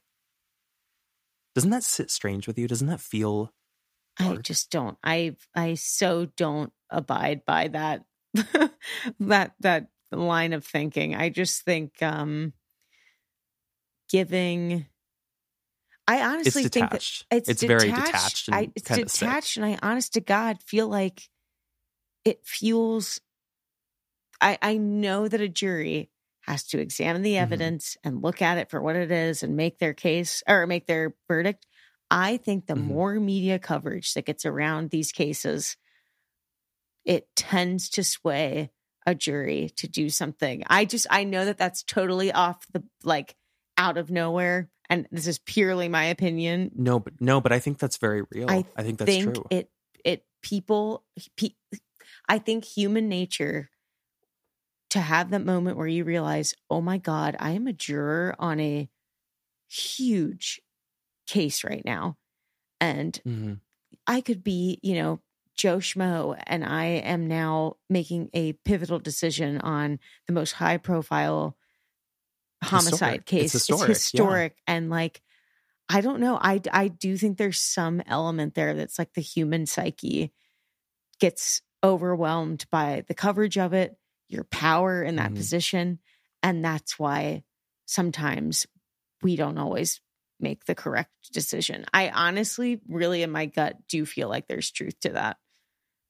I I agree with you. I think that's such a, a good point. And that's really well put too. I but what's interesting about these high profile cases, and I think about this a lot, is that they're not allowed to watch or consume any news coverage um, on the case because it, it could sway a juror. I can't even imagine how they found a jury of unbiased jurors because people have kind of coined this like phrase around Casey Anthony, the most hated woman in America, because she's the mother who killed her child. But they let's say they find the jury that doesn't know much about the case. From what I've seen in other high profile cases that have been depicted on television, like the OJ Simpson case, they were basically kept in like solitary confinement for the entire trial. Like they were kept in hotels. They weren't allowed to like be around each other except for when they were deliberating or listening to the case or reviewing evidence. no TVs, no media, no cell phones. Like they can't consume anything that will like sway them. That's maddening. Like you would just go crazy and want it to be over. Yeah. But at the same time, it's like, how can you,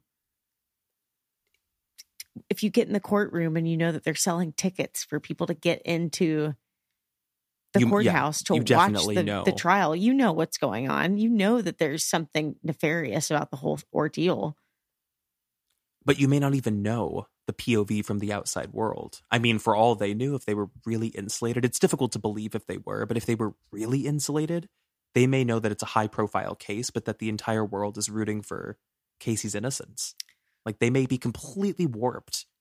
Except she's the def- But she's the one she's being prosecuted though. Like that that's where I kind of am like I just don't I think that when there's that much coverage around the whole thing, hmm I think as a juror, it's pretty cl- like if there's that much just hoopla around it, you're like, oh, if if she doesn't get convicted, some shit gonna mm-hmm. go down. One thirty four. Well, thank you. Do you know what the actual defense is of the case? Like what her defense team came up with? Because if you if you are insulated and you're not watching the news coverage and you can't tell like what the the public POV is this POV is of this, and you hear this defense argument, if you're insulated enough, I can see why people would believe this. I don't remember it. Oh God, I'm gonna get thrown. a complete no no no no you're no no no because like it's pretty horrific i'll get into it in a second but it basically spells out casey's innocence and claims that the father casey's father the grandfather george anthony was the culprit who killed caylee and then disposed of the remains completely absolves her and he was the one trying to take his own life. Right after the discovery which a lot of people which they used in the defense Okay. to, su- to suggest that he knew the jig was up and he was trying to get out while he could. That coupled with Cindy going on the stand, making he, he- this gets insane. She starts making claims, taking the fault for like some of the evidence that comes to light. I've got to keep going because Yeah. there's actually when this trial actually gets underway, the evidence to that comes up, you're going to flip your damn lid. So, okay, where are we at? So Caylee, Caylee is dead. There are all these eyes on Casey Anthony. She is the presumed killer of her own daughter, and we have an investigation that would only become more and more insidious. Now, at this time, it's not actually clear what the Anthonys thought of their daughter. They didn't know whether to believe what she was telling people, you know, that she's innocent, even though, you know, all signs kind of point to guilty here. And then Casey is imprisoned at this point for years before there's like so much lead time before the trial actually starts. Because this happened in 2008. Bodies discovered in 2008. I believe, or I believe it was 2008. Hold on, let me let me double check my let me fact check. Do you remember what I said? December 11th. I think December 11th, Yeah, December- 2008. Yeah, yeah, yeah. I was confusing myself. No, December, December yeah, 11th December 11th. think- Yeah. Uh, yeah, I, I was like, oh, 2011? No, no, no. It was 2008. Trial doesn't begin until 2011. There is so much time that passes. So comes, you know, time for the trial. The case is reviewed, brought before a jury. Everyone is shocked to hear Casey Anthony is planning to plead not guilty to the case. She pled guilty for 13 fraudulent check charges, very benign. But as for any of the charges related to her daughter's murder, she insisted she was not at fault. Here is where things get muddy and dark. Searches of the Anthony family computer are brought up because they are the computer is confiscated and searched, and they trace searches back all the way to 2008. There are some pretty damning results in the search history. Dating back to before Caylee disappeared, it appeared that somebody in the home was searching how to break a neck and someone was searching chloroform. Now, it would seem very obviously tied to Casey, and yet Cindy gets on the stand and testifies and claimed that she made those searches. So the prosecutors ask her to spell chloroform because it was spelled correctly in the search. She couldn't spell it, spelled it incorrectly. And she also starts making up, they're like, what about the search, how to break a neck? she starts making up this story and saying that she accidentally searched how to break a neck from a YouTube, in quotes, saying it was a pop up. So she's kind of just like an older woman who like doesn't fully understand like how search engines and Yeah. the internet like maybe work. So she's like trying in real time to like craft a lie to cover her daughter's ass. And she keeps like maintaining this. She's like, you know, I'm the one who did those searches. Um, but they go through a backlog of work schedules and find evidence that proves that at the time those things were searched, Cindy was at work. It could not have been her. Like the story is defunct. So why all of a sudden is she taking the fall for something that is so clearly not her doing? What I, what are your thoughts on that? Because people have a very a very skewed perception of like where Cindy stands in all of this and her daughter's innocence. Well, I think it's kind of like what I think I brought up at the beginning that maybe at some point you realize, honestly, similar to Casey, you start believing your own myth that your kid is innocent because it's just too Mm. hard to reckon with the idea that this actually happened. Um, and you're trying to do whatever you can to just save your kid's ass. I mean, I I don't know. I honest to God do not know how you go Mhm. from calling 911 saying it smells like there's a dead body in the back of my daughter's car to then Mhm. saying that you searched how to break necks and chloroform and that that's just run of the mill search history for you. Like I just and making that's up two this different bogus people. story saying yeah it just i will also we have to consider years have passed at this point like it's three four years later in 2011 that she's had time to reckon with this and figure out like what do i really how do i want to go about this like the next year of my life in my daughter's case and trial. She's lost caylee lost her granddaughter almost lost her husband. Her daughter is in prison probably going to you know go down and be imprisoned or put to death. Um she's lost everything Yeah. in her life and she is a public face very much a public face in this trial just the same as casey is because everybody came after the anthonys as a whole because they were defending casey. And i mean they every single day like reporters basically lived outside of their house for years. And then when the trial ramped up like it just got a lot worse. So I, I can believe what you're saying that like at a certain point if you make a decision that you're going to just believe what your daughter's told you you do so. You just nothing else makes sense. This is this is what happened. I did those things. It must have been me. Maybe i don't recall it but i searched those things. I searched up chloroform even though i don't know how to spell it. Like it's just it's nonsensical. Yeah. so here's the story that kind of pieces together from like this is most likely the true story of what people think happened to Caylee because it still isn't really explained. We don't have a cause of death. What we do think and what we kind of know is that Casey did not pay for babysitters and this is really really dark. What it's believed she would do is she would drug her daughter either with Benadryl or something stronger so that she would fall asleep so that Casey could go out and party at clubs. Now, it's believed at a certain point she looked into using chloroform to do this. So she was able to use chloroform and then put duct tape over her daughter's mouth with the intention of her passing out and then left for the club. By the time she came home, she realized that Caylee had suffocated from the chloroform and she had killed her daughter. It's believed that Casey then panicked, wrapped her up in the Winnie the Pooh blanket that she was sle- sleeping in, put her in her trunk in the heat, the Orlando heat of the summer, and panicked for several days trying to figure out what do I do, what do I do, until eventually the smell really became unbearable. And she figured she had to get rid of Caylee's body. Threw her in the woods, very shallowly buried it near the swamp, ditched the car, and then went the following month partying like nothing had ever happened. That is a very insidious story, but it is believed that that is most likely what happened. I'm literally looking at my heart rate right now because it just I know. I the I don't know why I do this to you every week. No, it's not even. Can I say with this case, it's not even that.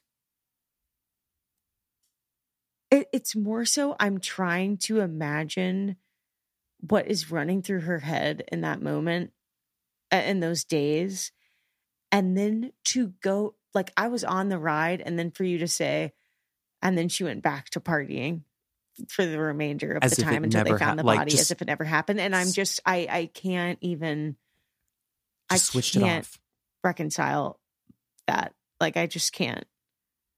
drink it like if you look at the pictures of her around this time like after if this is all true that she did this and got rid of that body to just think about like you held your dead child in your arms wrapped her up and put her in a bag and not even discarded her uh, kept her in your trunk driving around for days knowing your child is in your trunk Like to a toy, put throw her like yeah like a broken a baby doll that you don't want anymore. Like, it's so, it's it's so disturbing ugh. to think that like it was possible for her for her not only to do that but then like like you said go to the clubs start entering like hot body competitions doing like jello shots that's crazy that is so beyond insidious that the only way i can actually reconcile it is that there has to be a touch of like insanity there in the sense that Mhm. she is such a firm pathological liar that she's beyond the pale. Like it's she she believes her own innocence because she blocked it out. Because I can't imagine anybody has a poker face to do that and just go on with their life. I can't. you can't say poker face. I'm sorry. I'm sorry.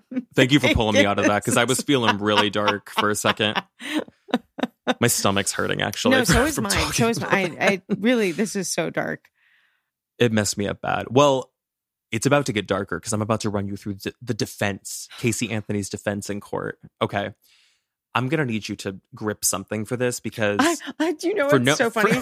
I have literal silly putty that I keep on my desk when I get stressed out, and I'm about to pull it out right now. I Oh, swear no, to God, I was do. looking at it, itching to grab it while you were talking, and I was like, I can't screw up the need audio. to- I need to send you some some like stress like dummies or Like something to like stress. squeeze some slime. It's a little rabbit, that is a great idea for like merch for us where we can. That's so cute. a little creep time stress ball. Yeah, A little yeah, a creep time stress ball. oh, just a little ball of hell. Mhm. Well, grab onto something because I'm about to tell you what her defense team comes up with. So their opening statement is shocking. Like it is wild and people actually like audibly gasp in the court. They insinuate that the Anthonys, the grandparents, are not people to feel bad for and that they are not what everybody assumes them to be. No one should assume their innocence in the death of Caylee Anthony. This is their claim. So Casey Anthony goes on the record, goes on the stand to claim that she has been sexually molested by her father since she was a little girl and that this has continued into adulthood. And this is part of how she learned to lie. They start leading with this idea that Casey Anthony is a liar. She's a pathological liar. You can't refute it. She's a compulsive liar. And the reason being is because she was molested by her father from a very young age, and it completely reshaped her psyche and how she's able to block things out. This is an interesting angle that they're taking. Now, they then further alleged that George, the father of Casey, um, or Caylee's grandfather, is the one responsible for the death. So, this is the story. It's that Caylee was unsupervised at the Anthony's family home near the pool, drowned, and that George panicked, used his knowledge of the police force to collect the body, get rid of it, and stow it away, even though it was very poorly stowed in a trunk and then in the woods, wasn't buried. So the story is alleging that Casey was either threatened by him to keep quiet or didn't know. And if she was threatened and did know, she blocked it out and then continued to party for the month. And then by the time the body was revealed, he attempted suicide because he thought everything was over and the cover up was blown. There is an even further twist to this. The defense alludes that it is possible that George is actually Caylee's father. And he was terrified that with the discovery of the body and doing DNA testing, they would be able to determine that not only was this Casey's daughter, obviously, but this was his daughter. That is a dark, dark, dark accusation that they made. So, what are your initial thoughts just on the defense and what they're coming up with? I mean, if you have jurors that are willing to believe the like most I, I'm I mean, oh God, like the most um what's the right word? Um not like hyperbolic, I mean, but like the most But dramatic it is, it is hyperbolic, yeah. yeah, like dramatic possible counter to what just happened, then I feel like that was their angle. It was like, what is the craziest thing that we can possibly spin this into that will almost Yes. throw it will be so nuts that it will throw off the scent just enough that you could get by. That's exactly that is exactly the tactic they took. And you know what's even crazier is that putting Casey Anthony on the stand, and you kind of alluded to this before, you were like, she is a damn good actress. She sells hard on that stand, talking about I mean, he completely denied. He was like, Of course I never molested my daughter. Of course all of this is completely fake and like none of this is true. She's up there sobbing. She's talking about like childhood memories that probably didn't even happen of molestation. She's sobbing on the stand. Like it's a convincing performance, shockingly convincing performance, but that is a symptom of being a pathological liar. That's why they're effective because they can believe the narrative they've spun so, so well that you start to believe it too. Of course, you start to believe it. How could you deny what you're seeing? She's sobbing on the stand. So is the the idea that her father ever abused her is that fully untrue? Like do we rule that out later or do we think there's some semblance of truth to it? Uh, I mean, I don't. There is absolutely no evidence. I will say there's no evidence to show or prove that he ever abused his daughter. There's nothing to prove that. Um, for everything that him and Cindy have said, it's completely made up. D- something definitely happened to Casey Anthony to create the person she is, to create a pathological liar. And it's very possible she was molested by somebody, she was abused. It may not have been the Anthony's, it may not have been her father, it could have been someone else. And maybe they took that story, twisted it to somebody who was in Caylee's life and would have had motive to cover this up. And that was what they ran with. It's a really big swing and it's a really, really bold defense, but I think it's exactly what you said. Mm-hmm. Throw the biggest curveball you can because it is going to knock the entire jury on their ass so they won't even know which way's up. Yeah. They they will question. They will question her guilt. God, this case is so gross. I just, it's so I know. I, I can tell this is like really like sitting horribly. It's not a fun case no, to cover. I but thought you it would know, be. it's it, but it's it's a lot like JonBenét. It's a lot like JonBenét. It's just so It is. just disturbing and like the most the most pure human connections that you feel like you can have in your life with your with your parents, your children, the people Mm. closest to you could be um violated or ruptured in some way so foully.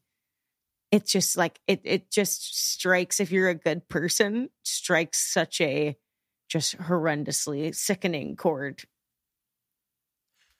I wonder if that's why people gravitated towards it a lot when it had its media peak between Mhm. 2008 2011 was that in a a really dark way it holds up a mirror I would say to a lot of the darker side of America Yeah. and seeing seeing a family that like on the outside might have just been a very normal family, you know, two grandparents, their young daughter and then a grandchild.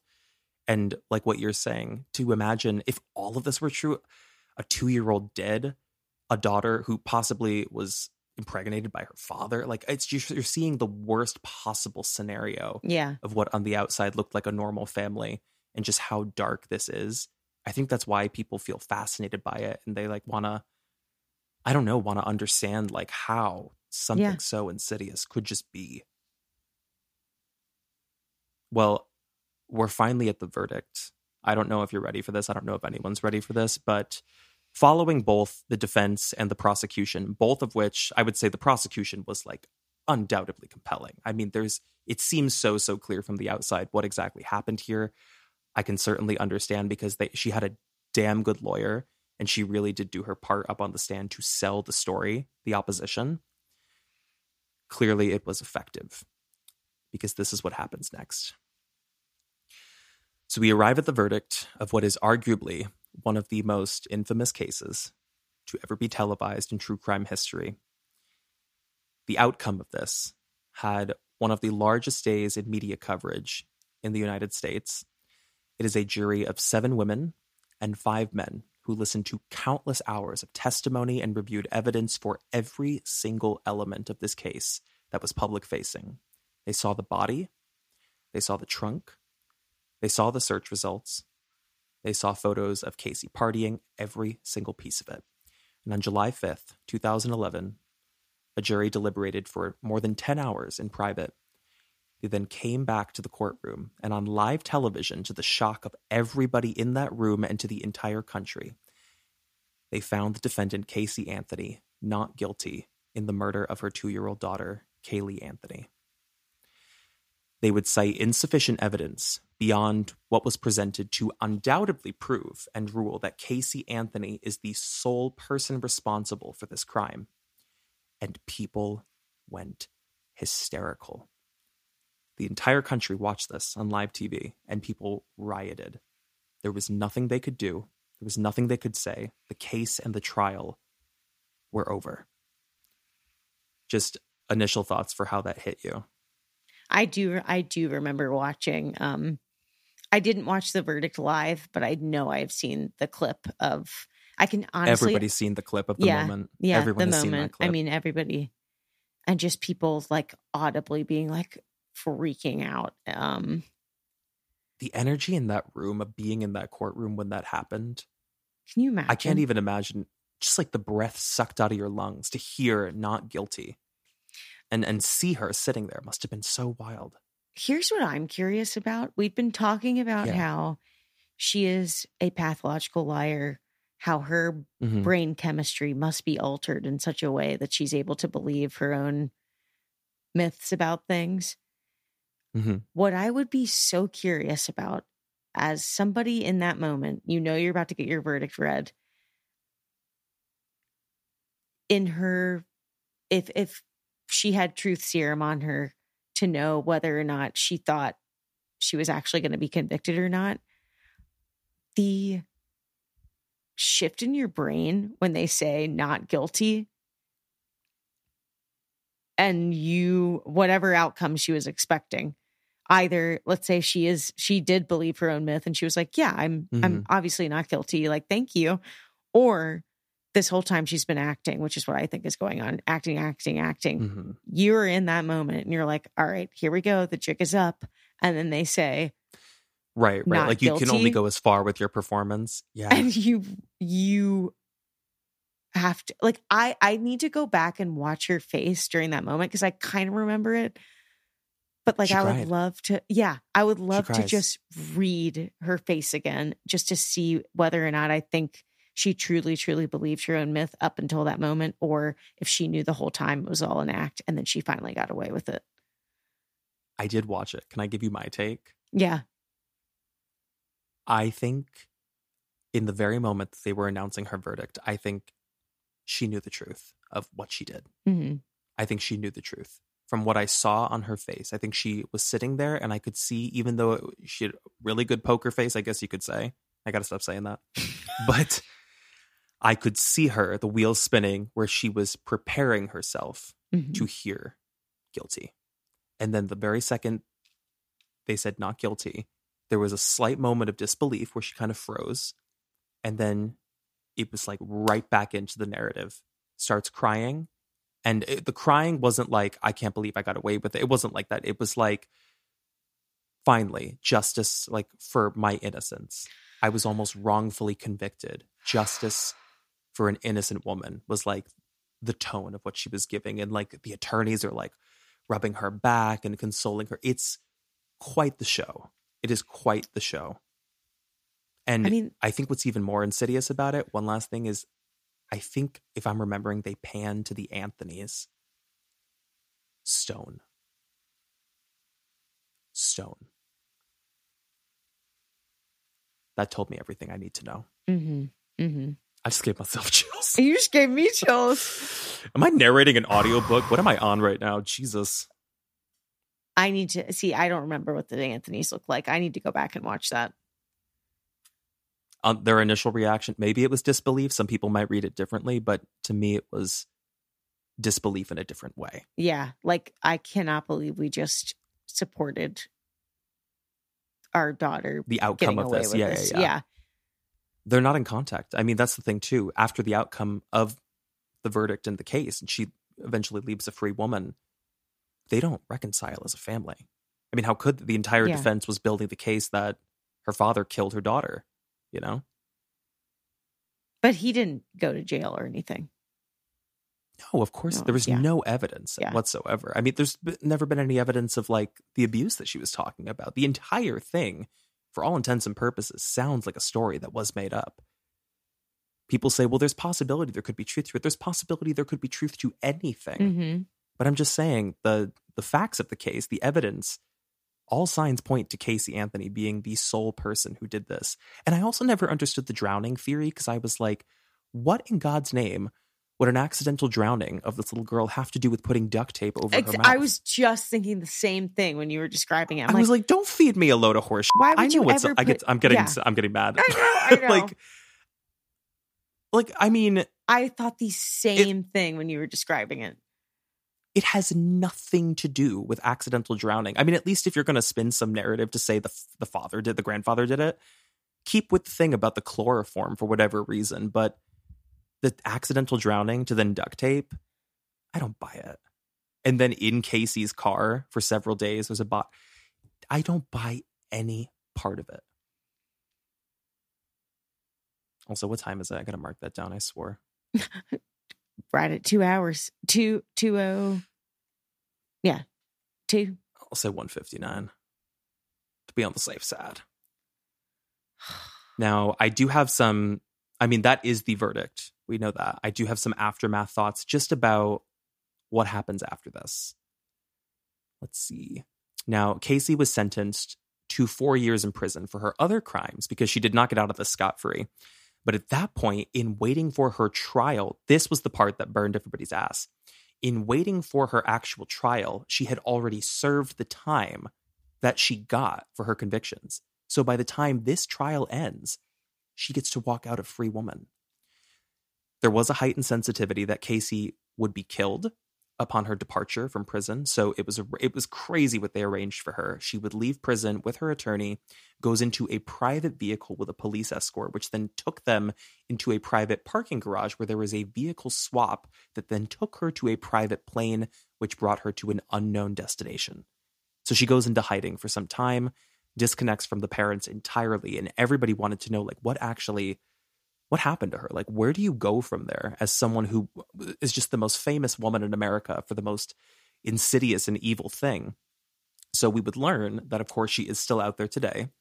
She's living her life, working a job, and she is acting as if this never happened. Reportedly, she became, I need alcohol after this, a live in nanny. A live in nanny for a private and the private investigator who worked on her defense team. He hired her as his live-in nanny for some time. And now she works for when you were saying she works for a private eye team, Yeah. it's his team. Okay. I remembered something weird about that. As the In nanny, I need a cigarette and I don't even smoke.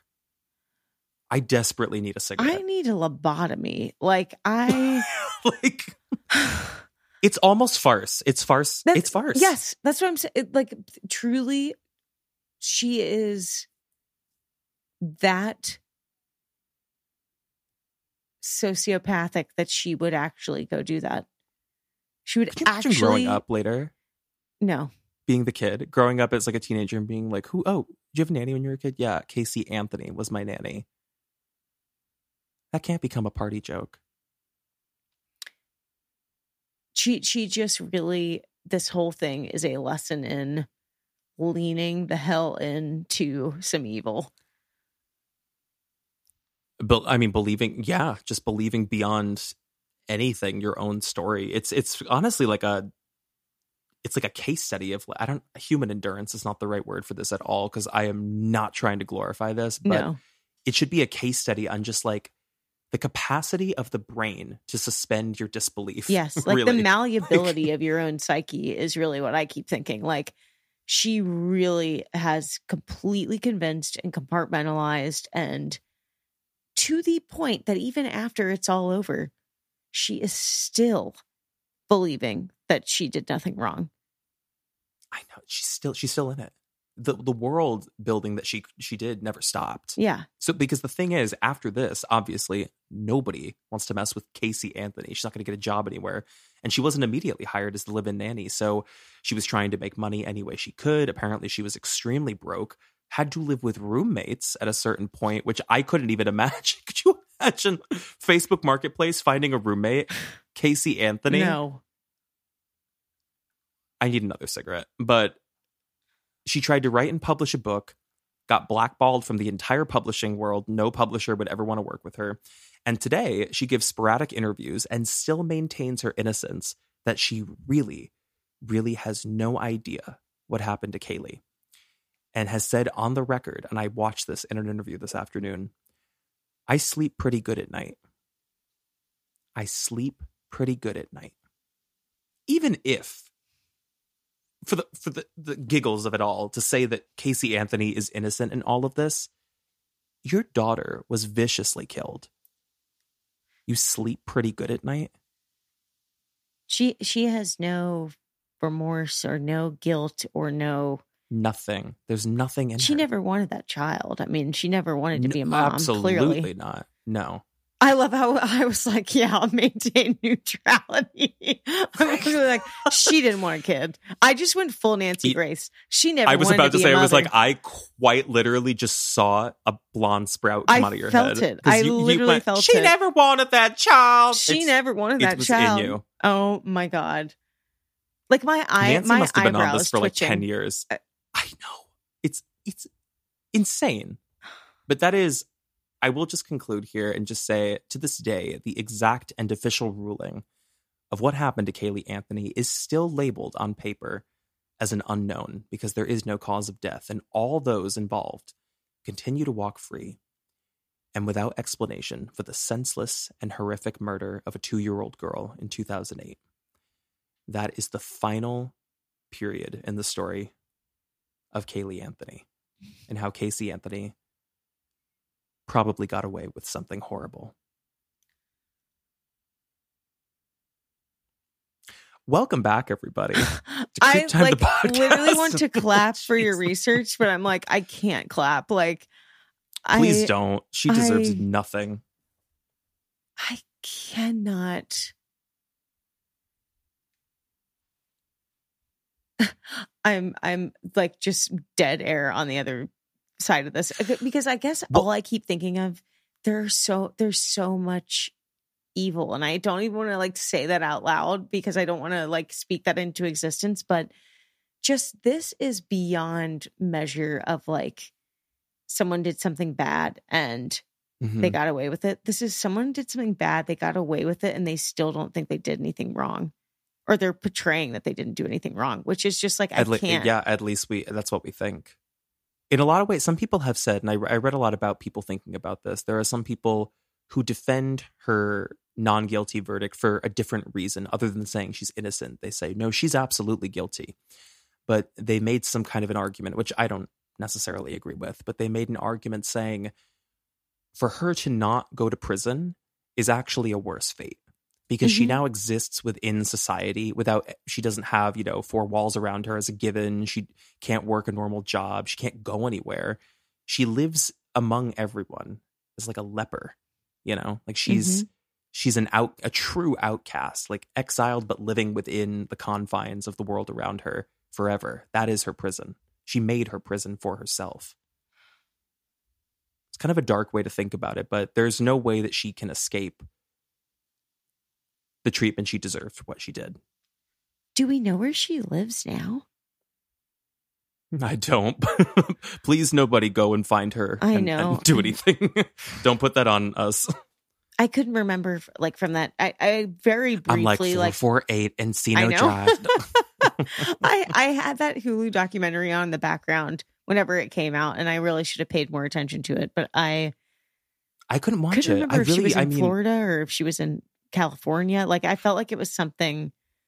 it would make sense that I guess she, I would assume she stayed in Florida. Oh, you know, I actually think she moved to Colorado for a little bit. I don't know why I thought that. I remember hearing she was trying to work as a photographer. Okay. Imagine getting your headshots done by Casey Anthony. Casey Anthony did my headshots. I mean, the only the only thing that she should go and do is become a monk and just live in soli- solitary Solitude. solitude and like try to pray that you get yourself i'm not even like i'm a very spiritual person i'm not even like that like pray and get rid of your sins but you better go do some like that right now 209 to it. Thank you. I was already getting my my cursor out. I'm like, what's the time? What's the time? I hear it coming.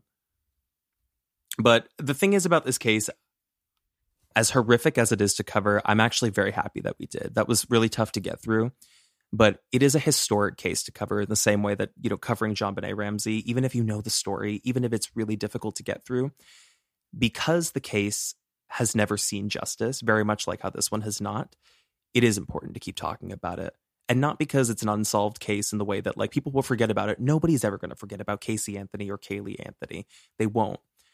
But it is important to remind people of what happened here and what a miscarriage of justice this was. And I don't mean to try to like sound overly eloquent here or anything, but I really do feel like this was a very, very grim public demonstration of how the judicial system failed. yeah It really did fail. And somebody got away with something, whether you think it was George or whether you think it was Casey, somebody got away with something because a little girl didn't get justice. And that's all I'll say on the Casey Anthony verdict. and season two is back y'all that it is. I was like, can we go back to talking about Vegas? Can we go back to talking about something else? How you Oh, doing? baby. If Thank you for sitting through that. That was a Nancy monster Grace- of a case. if she doesn't listen to creep time she better start listening now is all i'll Watch say her write us the most scathing review I too. know. Like f- find her way to Apple Podcasts and go, "How could they? they butchered the race." Like, I could, can, can you see it? I can hear it. I can absolutely see it, and I'll be like, "Baby, meet us at Smith and Wollensky's for a tomahawk steak, and we'll discuss this." Well, bottle of red will be fine. Yeah. Y'all, if creepers, if you guys have any inkling to want to start making like fake Nancy accounts and DMing us, please, do so just for the just for the giggles of it. Cause like we'll know it's fake. Like I'll know it's fake, you'll know it's fake, but just for the humor of it. And you could you could say things to like foul things to us. It's fine. As long as Nancy is the the profile picture, we'll be Of fine. course, of course. How does she handle all this? How does Nancy sleep at night, just like with all this kind of racking around in her brain? Is she good? Do you think? You know, I don't think she's good, but I will say the thing I admire about Nancy is that she, boy, does she stick to her truth. Oh, she, yeah. once she feels like something is off, she will stick with it. And I think that's probably why she's able to do this, is because she just sticks to her damn guns and she doesn't really contemplate whether Mhm. or not she looks at, you know, the facts and then she has her opinions and then she just It's runs with compelling. it. It's- yeah. Yeah. No, it's true. In the court of Nancy Grace, the verdict is always correct. Always. It's what she feels. 100%. And with uh creepers, I've got to wrap us up because we have taken too much of your time, but we we just love spending time with you and we're so excited to be back. This is so this was such a great episode to come Oh, back on. so really good. juicy, really meaty. Happy we covered it. So one last thing, I guess we should just remind everybody the contest is going to be announced next week. Stu is going to pick at random one of our premium subscribers who will be gifted a year of premium for free. So we can't wait to we can't wait to do it. And with that, Stu, any final words? Should we say goodbye to everybody? Goodbye and good luck. goodbye and good luck. And we love y'all. And we're so excited to be back for season two. Season two. Bye, everybody. Bye.